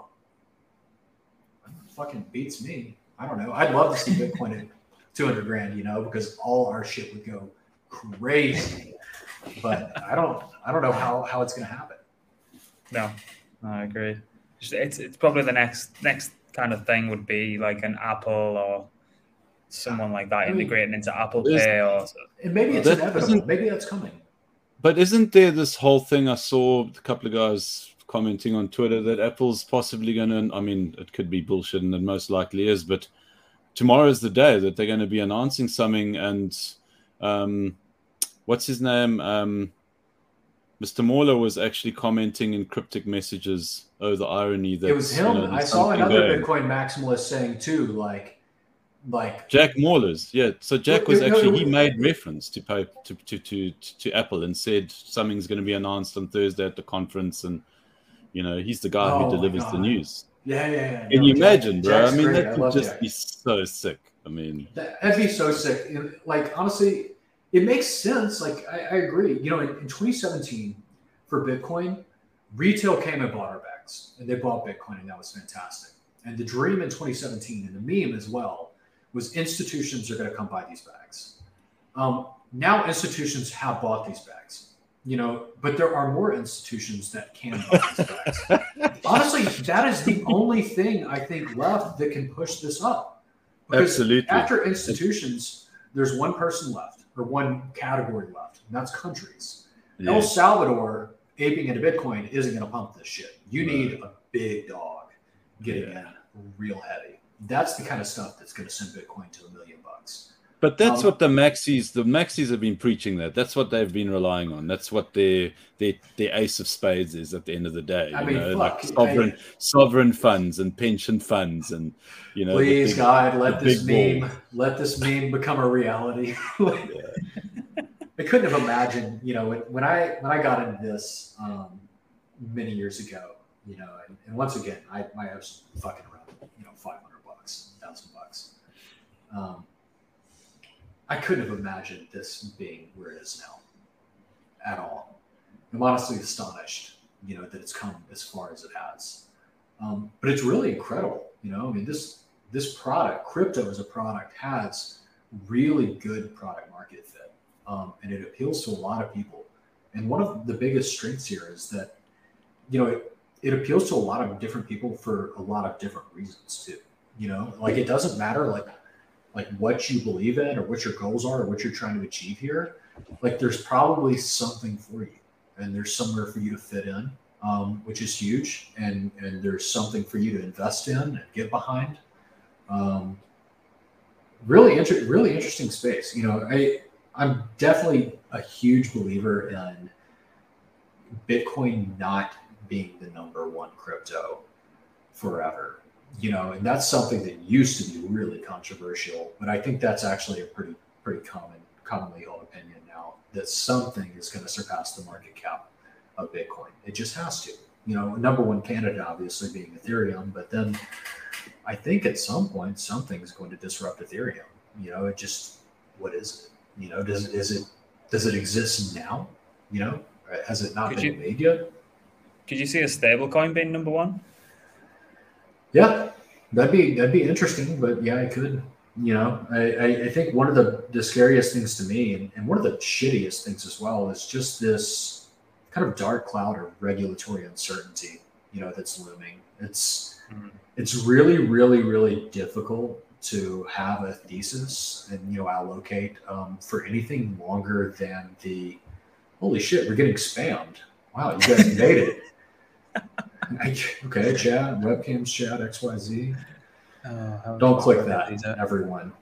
Oh, you got you guys are, are are big time now. Okay. just so, just I mean that's that's pretty incredible. Um, um just whilst we're on air, just bring up Tetranode's latest post. I find this to be quite interesting. I think it's definitely a talking is it, point. Is it some good alpha? Or... No, dude, it's not. It's the opposite. Oh. it's some good alpha in terms of staying away from something. I mean, I wouldn't. I wouldn't fade Tetranode. Here, here's the thing. No here- here's the issue with with a whale that big, um, with an ego that size, is that You're blocked, dude. You're blocked. I'm Bring it blocked. up on Messi's computer. Messi is your is your browser for public consumption, so we can see his latest tweet. What the fuck have I done? Oh, blocmates is blocked. Yeah, that's epic, bro. You've managed to get blocked. Huh. Did he block me Did you should post about one of his projects? Oh no, no, you you got blocked. Okay. Here, Uh, here's why you here's why you don't fade Tetranode though, um, is because he's got an enormous ego and an enormous wallet. So if the market goes against him, he can just say no. Like yeah. that's not happening, um, and be infinite bid. Yes, but you know, fuck. If you, if you got two hundred million dollars and you're you're in something like with a fifty million dollar market cap, like you can literally be infinite bid and make sure this thing never goes down. His his latest tweet is, "Hey, thought for a long time before sending this. I don't like to shit on new projects I'm not involved with, but after reviewing the evidence, tread carefully with at Conic Finance. Something is off. I hope I'm wrong. Uh, Conic Finance. Do you know guys know anything about it? yeah, He it's another product away. being built. On, it's another product being built on top of um, Um, Curve. for the Curve Finance ecosystem. Well, that's definitely going to zero because no one fades Tetranode. Yeah, that. Wow, what a kiss of death. Shit. Fuck, dude, that's game over for that project. Yeah, that's unfortunate. Um, I, so they did a community raise, cap for address one. I, I wonder what this is. I'm going to the website now. Oh, that, Omni- webs- Omnipool- that website Omnipool is is- sus. Look at the website. Is it sus? I, I mean, that makes me really uneasy. Like yeah, when you go to the website, it's like a like a an ancient like iOS. Yeah, that's dodgy as fuck. Yeah, it's super it's super dodgy. Oof. Maybe they didn't intend that, but I don't know. That's you got to be way more switched on to. You know, I, I- used to say, you know, one of, one of like my earliest evaluation criteria for a project was just go to the fucking website. I, I think going to their website shouldn't be the main reason you enter something, but a lot of times it'll save your ass. You know, if you go to the website, like I think websites are like vibes. You know, like most people are going to go to the website. If I can't look at your website and determine how this is going to make me rich in the first like 20 seconds, then it's not worth my time. So th- that's coming to my next question, um, and it's kind of like I think it maybe rounds everything off. Is like, you know, how do you actually go about finding the projects that you know? Obviously, you in, you kind of like gave us some clues early on around FDV versus market cap, and obviously a chart, and you know, but in terms of identifying individuals, I mean, you said you use kind of like your instinct around it. Is there a process that you go through, kind of like? I mean, I've woken up here on the southern tip of Africa, and you're still freaking awake at two in the morning, and I know you're grinding it out in front of charts. And Yeah, that's what, I'm just that's what I curious, like, yeah, is it mostly charts? Is it Nansen wallets? I mean, is it kind of like Um, a it's, combination? it's a com- it's a combination of everything. You know, I, I like to invest um, in fund in good fundamentals with a good chart. You know, I, I think setting yourself up for success um, from from multiple avenues is important. Um, now, why this is important is if I invest in good fundamentals with a good chart, then if the chart goes against me and I end up being stuck as a bag holder, um, then it's it's likely that I will get bailed out of that at some point. Now, if the chart goes my way and there's good fundamentals behind it, those fundamentals can act as an accelerant for price action.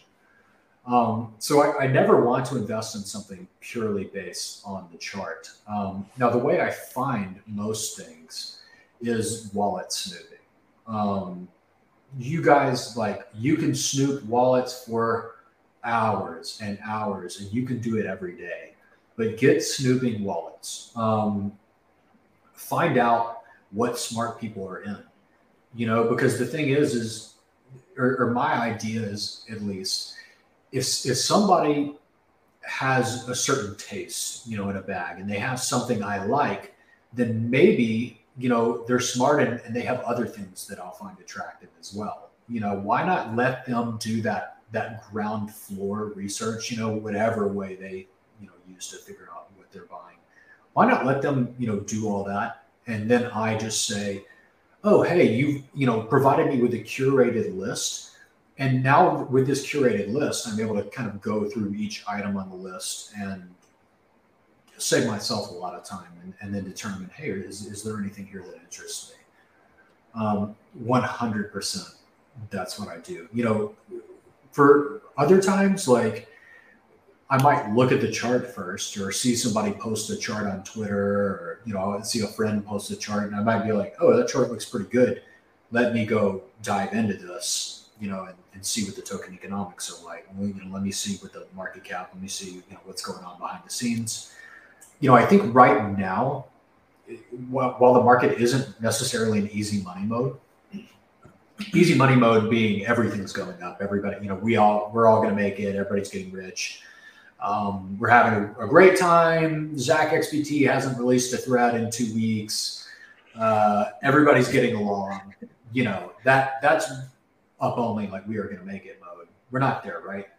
So anything that I have bought right now, um, for the most part, has an upcoming catalyst. You know, if, if the narrative for everything going up isn't, hey, everything's going up and we are going to make it, there a lot of times there needs to be like a reason um, for it to go up. And and the thing is, is, is you get closer to that catalyst, more and more people get excited about whatever it is, you know, that you bought.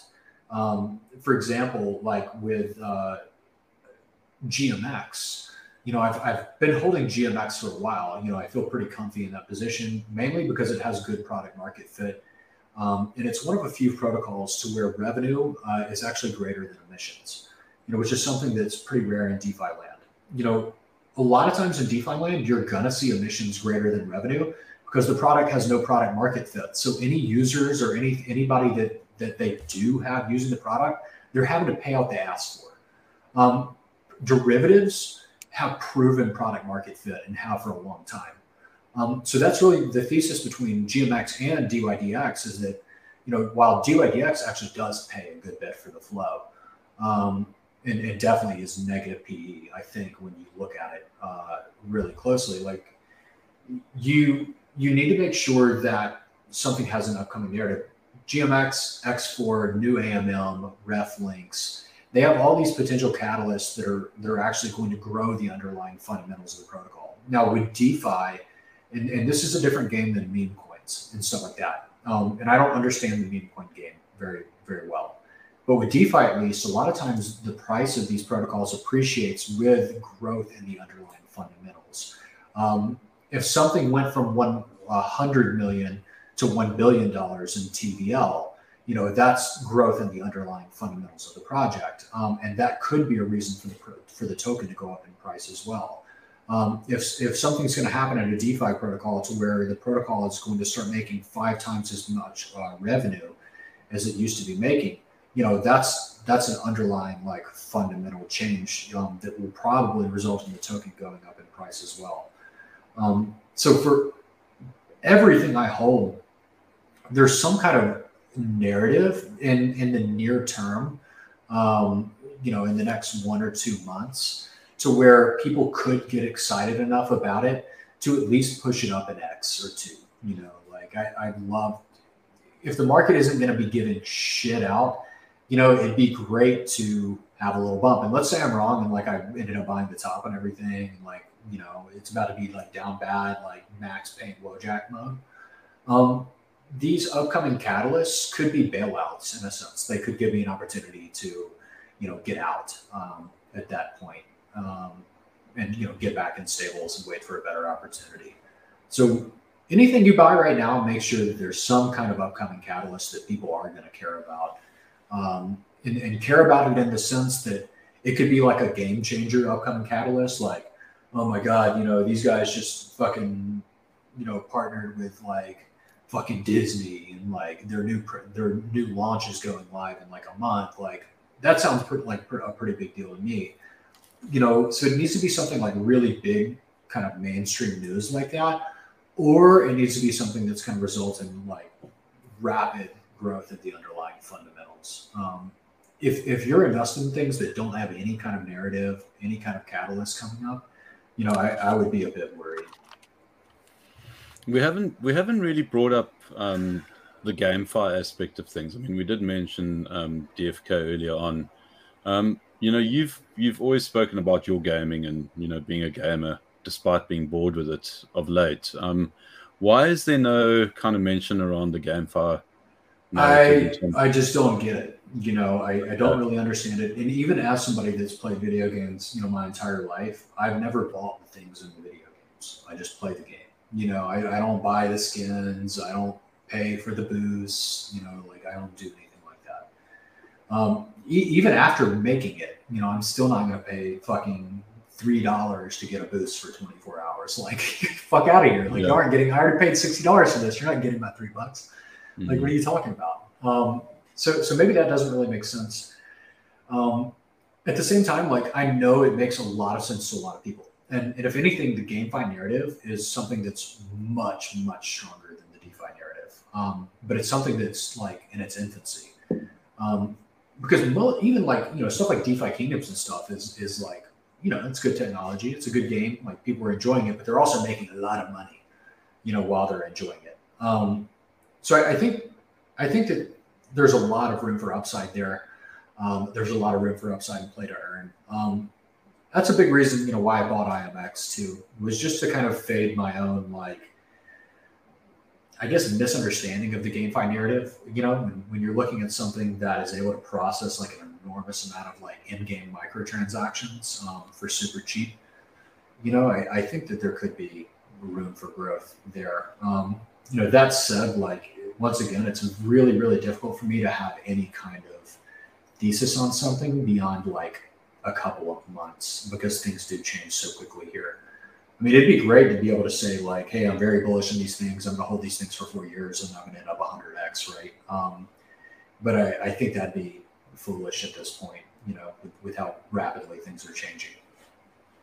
I mean, I've been around in this gaming space for a very, very long time. I mean, I was I was playing MUDs you know, and, and and you know, I've seen the one thing that I've seen without fail over and over again is that gaming is almost like the gateway to so many things. Whether it's developing the technology for graphics cards, whether it's you know the software. I mean, you've done dev stuff before. You know that you know gaming is the the, the kind of like the envelope and in many ways, they, they, I think there could be an argument. I mean, I'm not entirely convinced, but I think there might be an argument that says that gaming is almost you know the gateway for you know mass adoption because people play games and it's like well she's I'm going to play Axie Infinity and earn money you know and it's I'm already in the space why the hell not you know I agree so, with that you know I, yeah. I I think um I think you're 100 percent right and I think that you know the current state of crypto gaming fucking sucks um, yeah it there's does. no I, agree. I mean people people can cope all they want and, and act like you know, this is badass or whatever. But the reality is, is that anything that you're making money on is badass,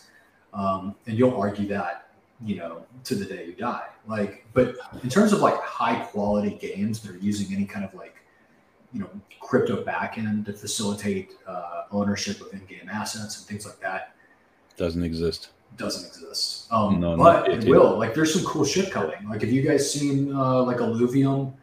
Um, that's coming. Like it, it Vulcan Forged is doing. Vulcan Forged, I think, is also one of those those crews that are. Yeah, and and there's some yeah. cool games coming out now. These most of the higher quality games that I see coming out are either um, using Solana as a backend. Um, because Solana is able to process a lot of trans- transactions for really cheap, um, or they're using IMX as a backend, um, kind of because it's the same situation. You know, I can process yeah. a lot of transactions for cheap but it, I, I do think that there's there's a lot of room for for growth and expansion there, and, and there's less regulatory uncertainty. I think when it comes to GameFi as well, um, and and in terms of like actual adoption of NFTs and stuff, I think GameFi is a natural fit. You know, like in because I you know I played a lot of games where I own items. You know, Diablo two. Like, how how cool would it have been back in the day for me to you know, as a kid, play, have Diablo 2 be my entire fucking life and, and farm and, and do what I do. And at the end of the day, like, you know, hey, I'm, I'm going to sell all my shit for 30 real dollars, you know, and, and there's a market for that. There's somebody that wants to buy it. And like, I actually own this asset. I can, I can look at it as a portfolio, as an accessory to my gaming experience. I think it introduces, you know, a, a new layer to gaming um, and into in-game economies, uh, which is which is really cool. Um, but at the same time, like you know, like you said, it's nobody's really implemented it. There does seem to be some degree of pushback from the gaming community, um, just because I, I, think a lot of the perception of NFTs, you know, that the public has been exposed to, has been like really cringe.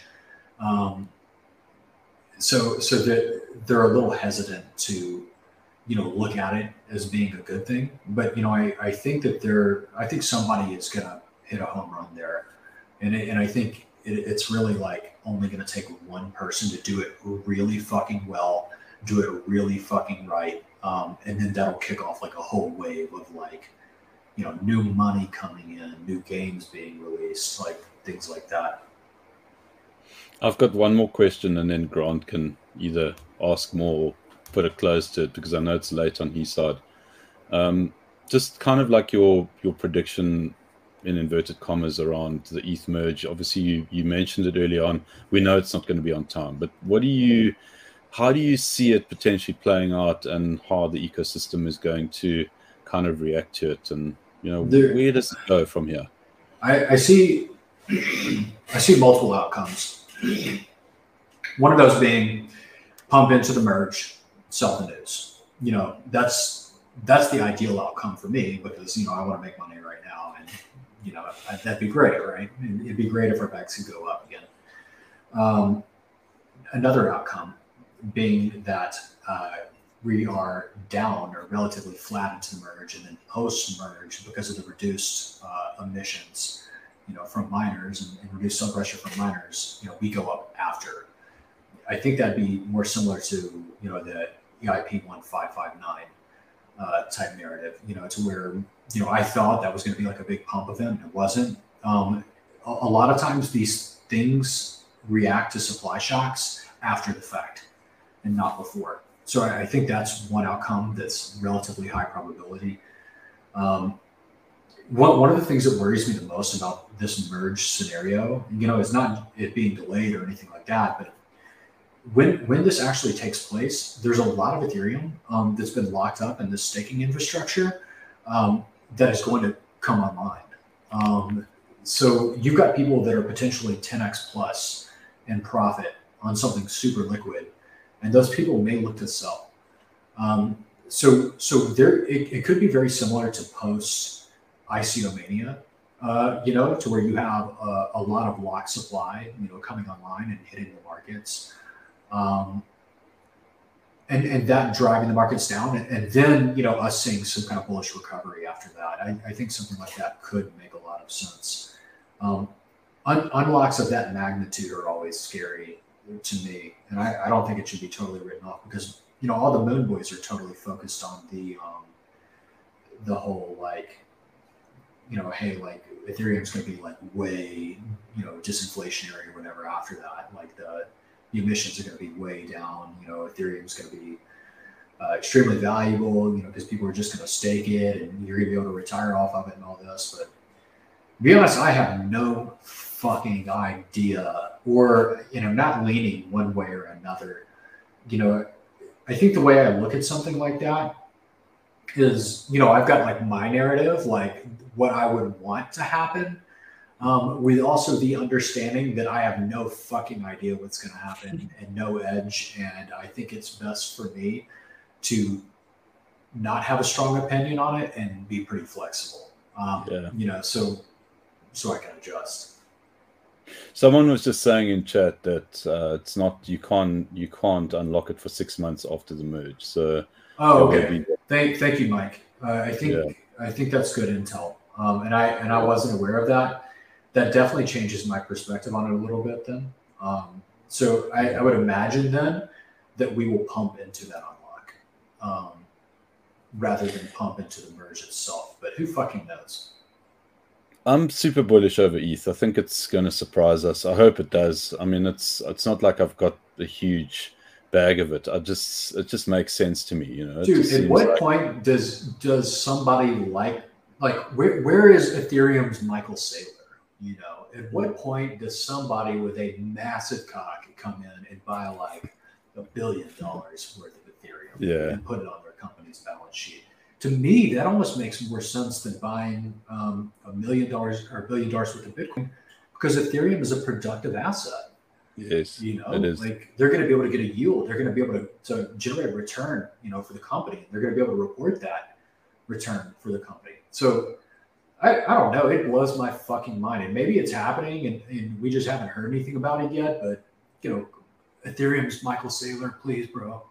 If you're out there. You know, just Messi, from our perspective, just kind of like some information that we've come across is that um, you know, we've made, I mean, we haven't had huge contact, but we have had contact with corporate entities that have got very deep pockets and, you know, they want to like deploy personnel. You know, it's like we're going to employ 10 people, 20 people, and that's where it starts, right? It doesn't start with 100 people, it starts at the 10 and then it goes to 20, and then they got 50 people in that office and they're doing it. It's happening, you know, and they're asking all the right questions. Um, you know, they'll negotiate on all sorts of levels. You can see it's like it's they've rolled their sleeves up. They're here to do business and they're serious about it. And we're seeing it, and it's really interesting. You know, I, I, th- I think it's inevitable. I mean, I'm definitely like I'm, I'm more long term like skeptical of, of Bitcoin because with, with Bitcoin and, and look is the, the saddest part about Bitcoin for me is they keep trying to like things that have worked and things that people are excited about on Ethereum. And this is so funny that it's even happening they keep trying to make it work on Bitcoin. You know, we need to do Bitcoin DeFi on Bitcoin. You know, we need to do NFTs on Bitcoin. It's it's just sad. Like there's there there hasn't been a legitimate, like credible new narrative for Bitcoin in forever. All of the innovation is coming, you know, from the Ethereum community. Um, all of the innovation is coming uh, from, or not just the Ethereum community, but from the non-Bitcoin community. I think is a better way to say that. Um, so I like long term, like I don't see how you could could not be like hyper bullish on Ethereum, knowing that it's literally just a blank canvas, and anybody you know in the world that wants to create something can come in and, and make something, um, and then have access immediately to millions of users, you know, that can can use their product, you know, they can try something out. Um, as opposed to Bitcoin, where that's just not that's not how it is. You know, like I, I feel like Bitcoin is okay. Like the best narrative it has going for it is it's hard money. Okay, well that's not very exciting and you know, I, I, don't feel like that gets a lot of people like. But like the, the thing is, it Messi, it is exciting if it's categorized in inverted commas for what it was meant to do. You know, there's a white paper. The white paper might not have played out the way that it was kind of planned, but it's like it's the most efficient network on the planet, and let's just use it for that. We don't have to have this glorified payment system. Let's just use it as a digital gold and move on from there. I mean, is that not good enough? Can that not be its place? Well, if, if one one thing that's really interesting and one thing to think about is that you know of course a lot of people in bitcoin say that they're about this and that right? I'm about freedom. I'm about you know being a libertarian. I'm about hard money. I'm about free markets. You know about i'm, I'm about everything bitcoin stands for right? That's their personality. But at the same time you're looking at something that has been up only as fuck over 10 years. And anybody that has bought Bitcoin, you know, especially early on, has, has become incredibly wealthy. You know, I'm wondering, you know, how excited those people would be about Bitcoin if Bitcoin is digital gold. Bitcoin 10 years from now is $45,000, and the rest of these technologies have outperformed Bitcoin by magnitudes. Um, I, I think that that is is a plausible scenario and, and something interesting to consider. But that's why I mean, there's there's there's the argument that the only reason why the maxis have wanted the institutions in is so that they can sell them their bags. I mean, and wanting these institutions in, and that's the most hilarious part about it is it goes against everything they believe in, but it yes. pumps their backs, so it's good. Totally. Right? Hundred percent. Let's get the banks involved. We're so happy that Apple's going to get no, involved. But hold on a second. It's a bit hypocritical, isn't it? No, it's not a bit. It's completely and utterly. No. It's a. It's a. It's blatant. It's kind of a joke, yeah. Champagne socialism. oh yeah, for sure. have, have, these FOMC? Have these minutes come out yet? Have we got the, the same ones? The same ones that we saw last month. Are yeah, those the ones? The same one. Has this shit come out yet? Kevin, have seen the, a few zero hedge Kevin knows. Kevin follows TradFi. He's a bit of a boomer. Kevin, have, have okay. the market come back? Has the market come back with those minutes? Check, he's pretending he didn't hear me. 15 minutes. 15 minutes. There we go. Oh, they're coming out in 15 minutes? Yeah, we're back at 43.5. If it doesn't if it doesn't hold, we go to 42. I mean, I I think I think this is going to be a, a uh, Anticlimax? No, it's going to be a buy the news. You know, we'll buy the rumor, sell the news, or sell the rumor, buy the news, depending on what the rumor is. So, but which one is it? Do you think it's by the news? Well, we we've sold off into this news event, so oh, no, it's it, insane. It's, it's, natural to me that this news event would mark some kind of bottom.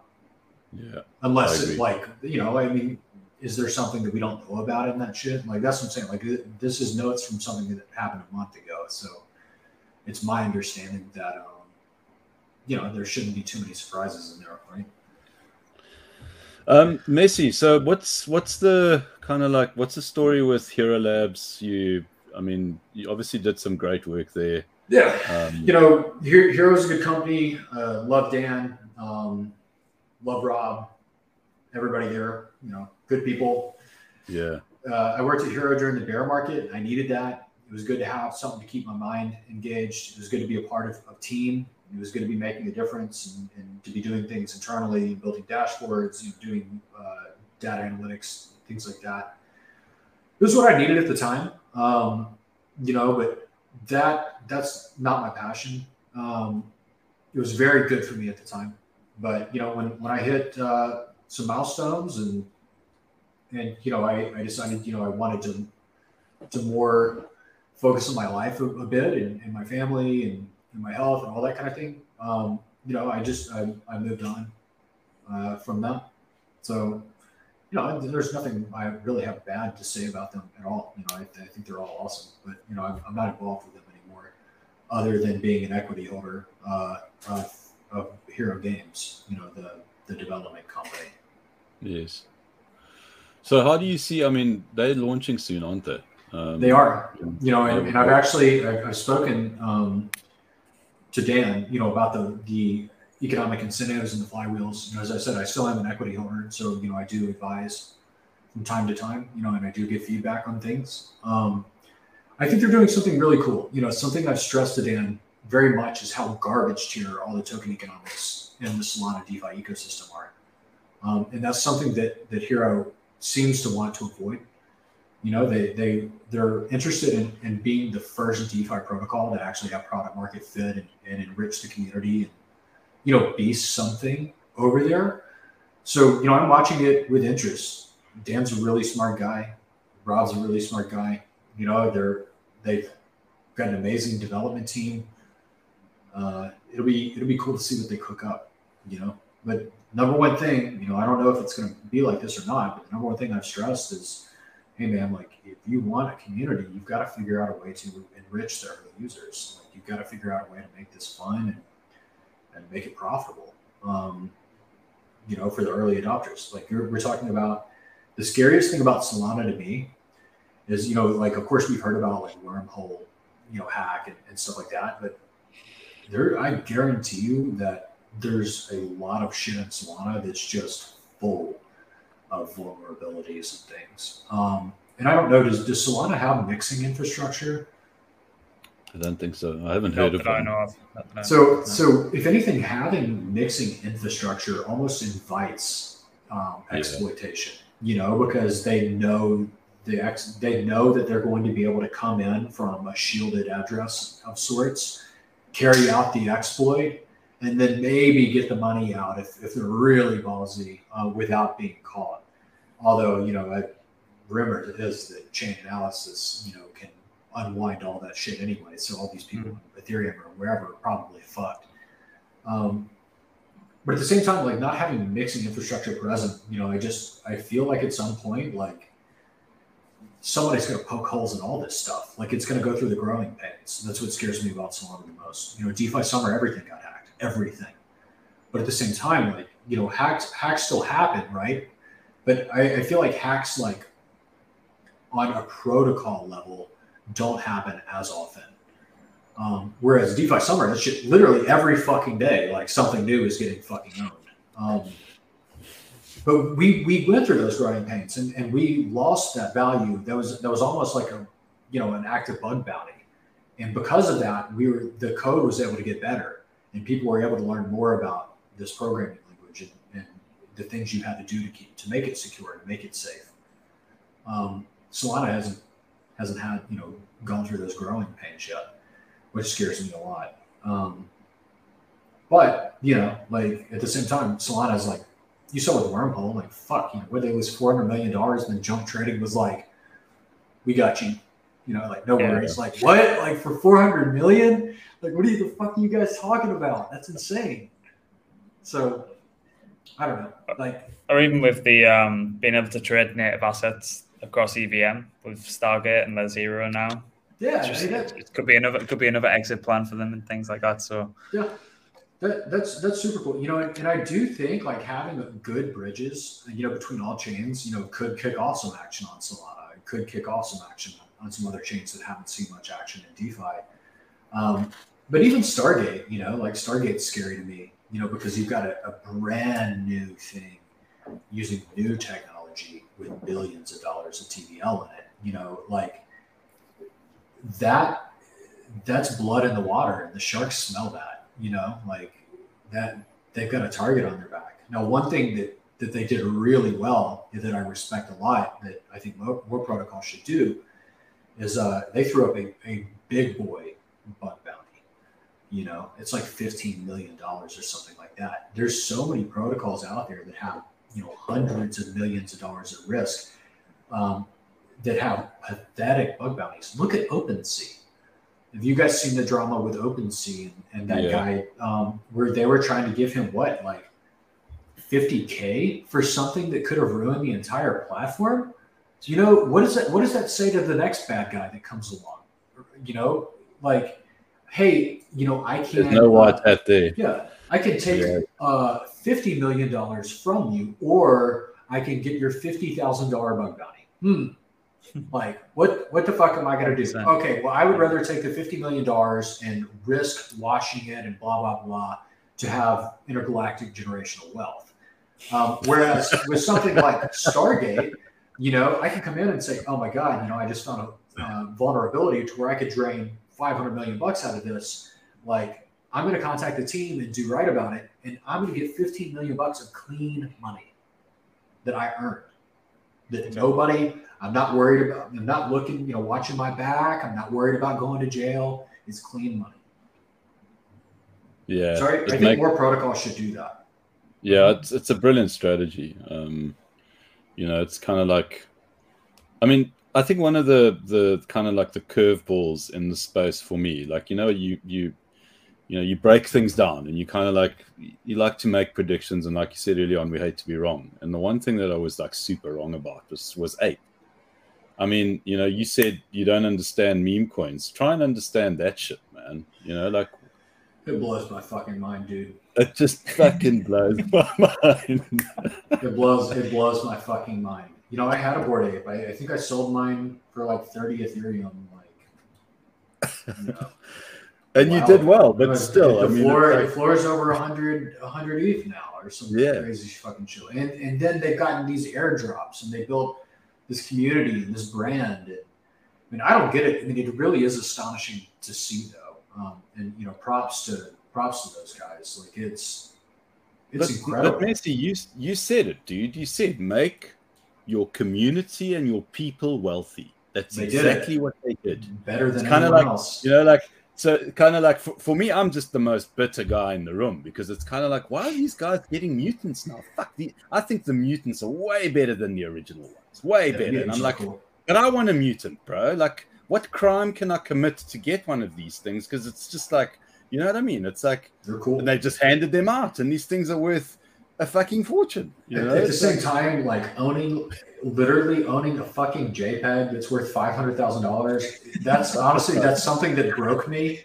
You know, it, it it broke my brain. It's I no matter how hard I try to understand that or comprehend it, I I cannot. And look, everyone's trying to like pitch me yeah. and explain. Bro, it's like having a digital Rolex or this or that. And I'm like, dude, like I like watches. I can buy a Rolex and, and wear it you know, fucking places. like I, you know, having a monkey JPEG like doesn't.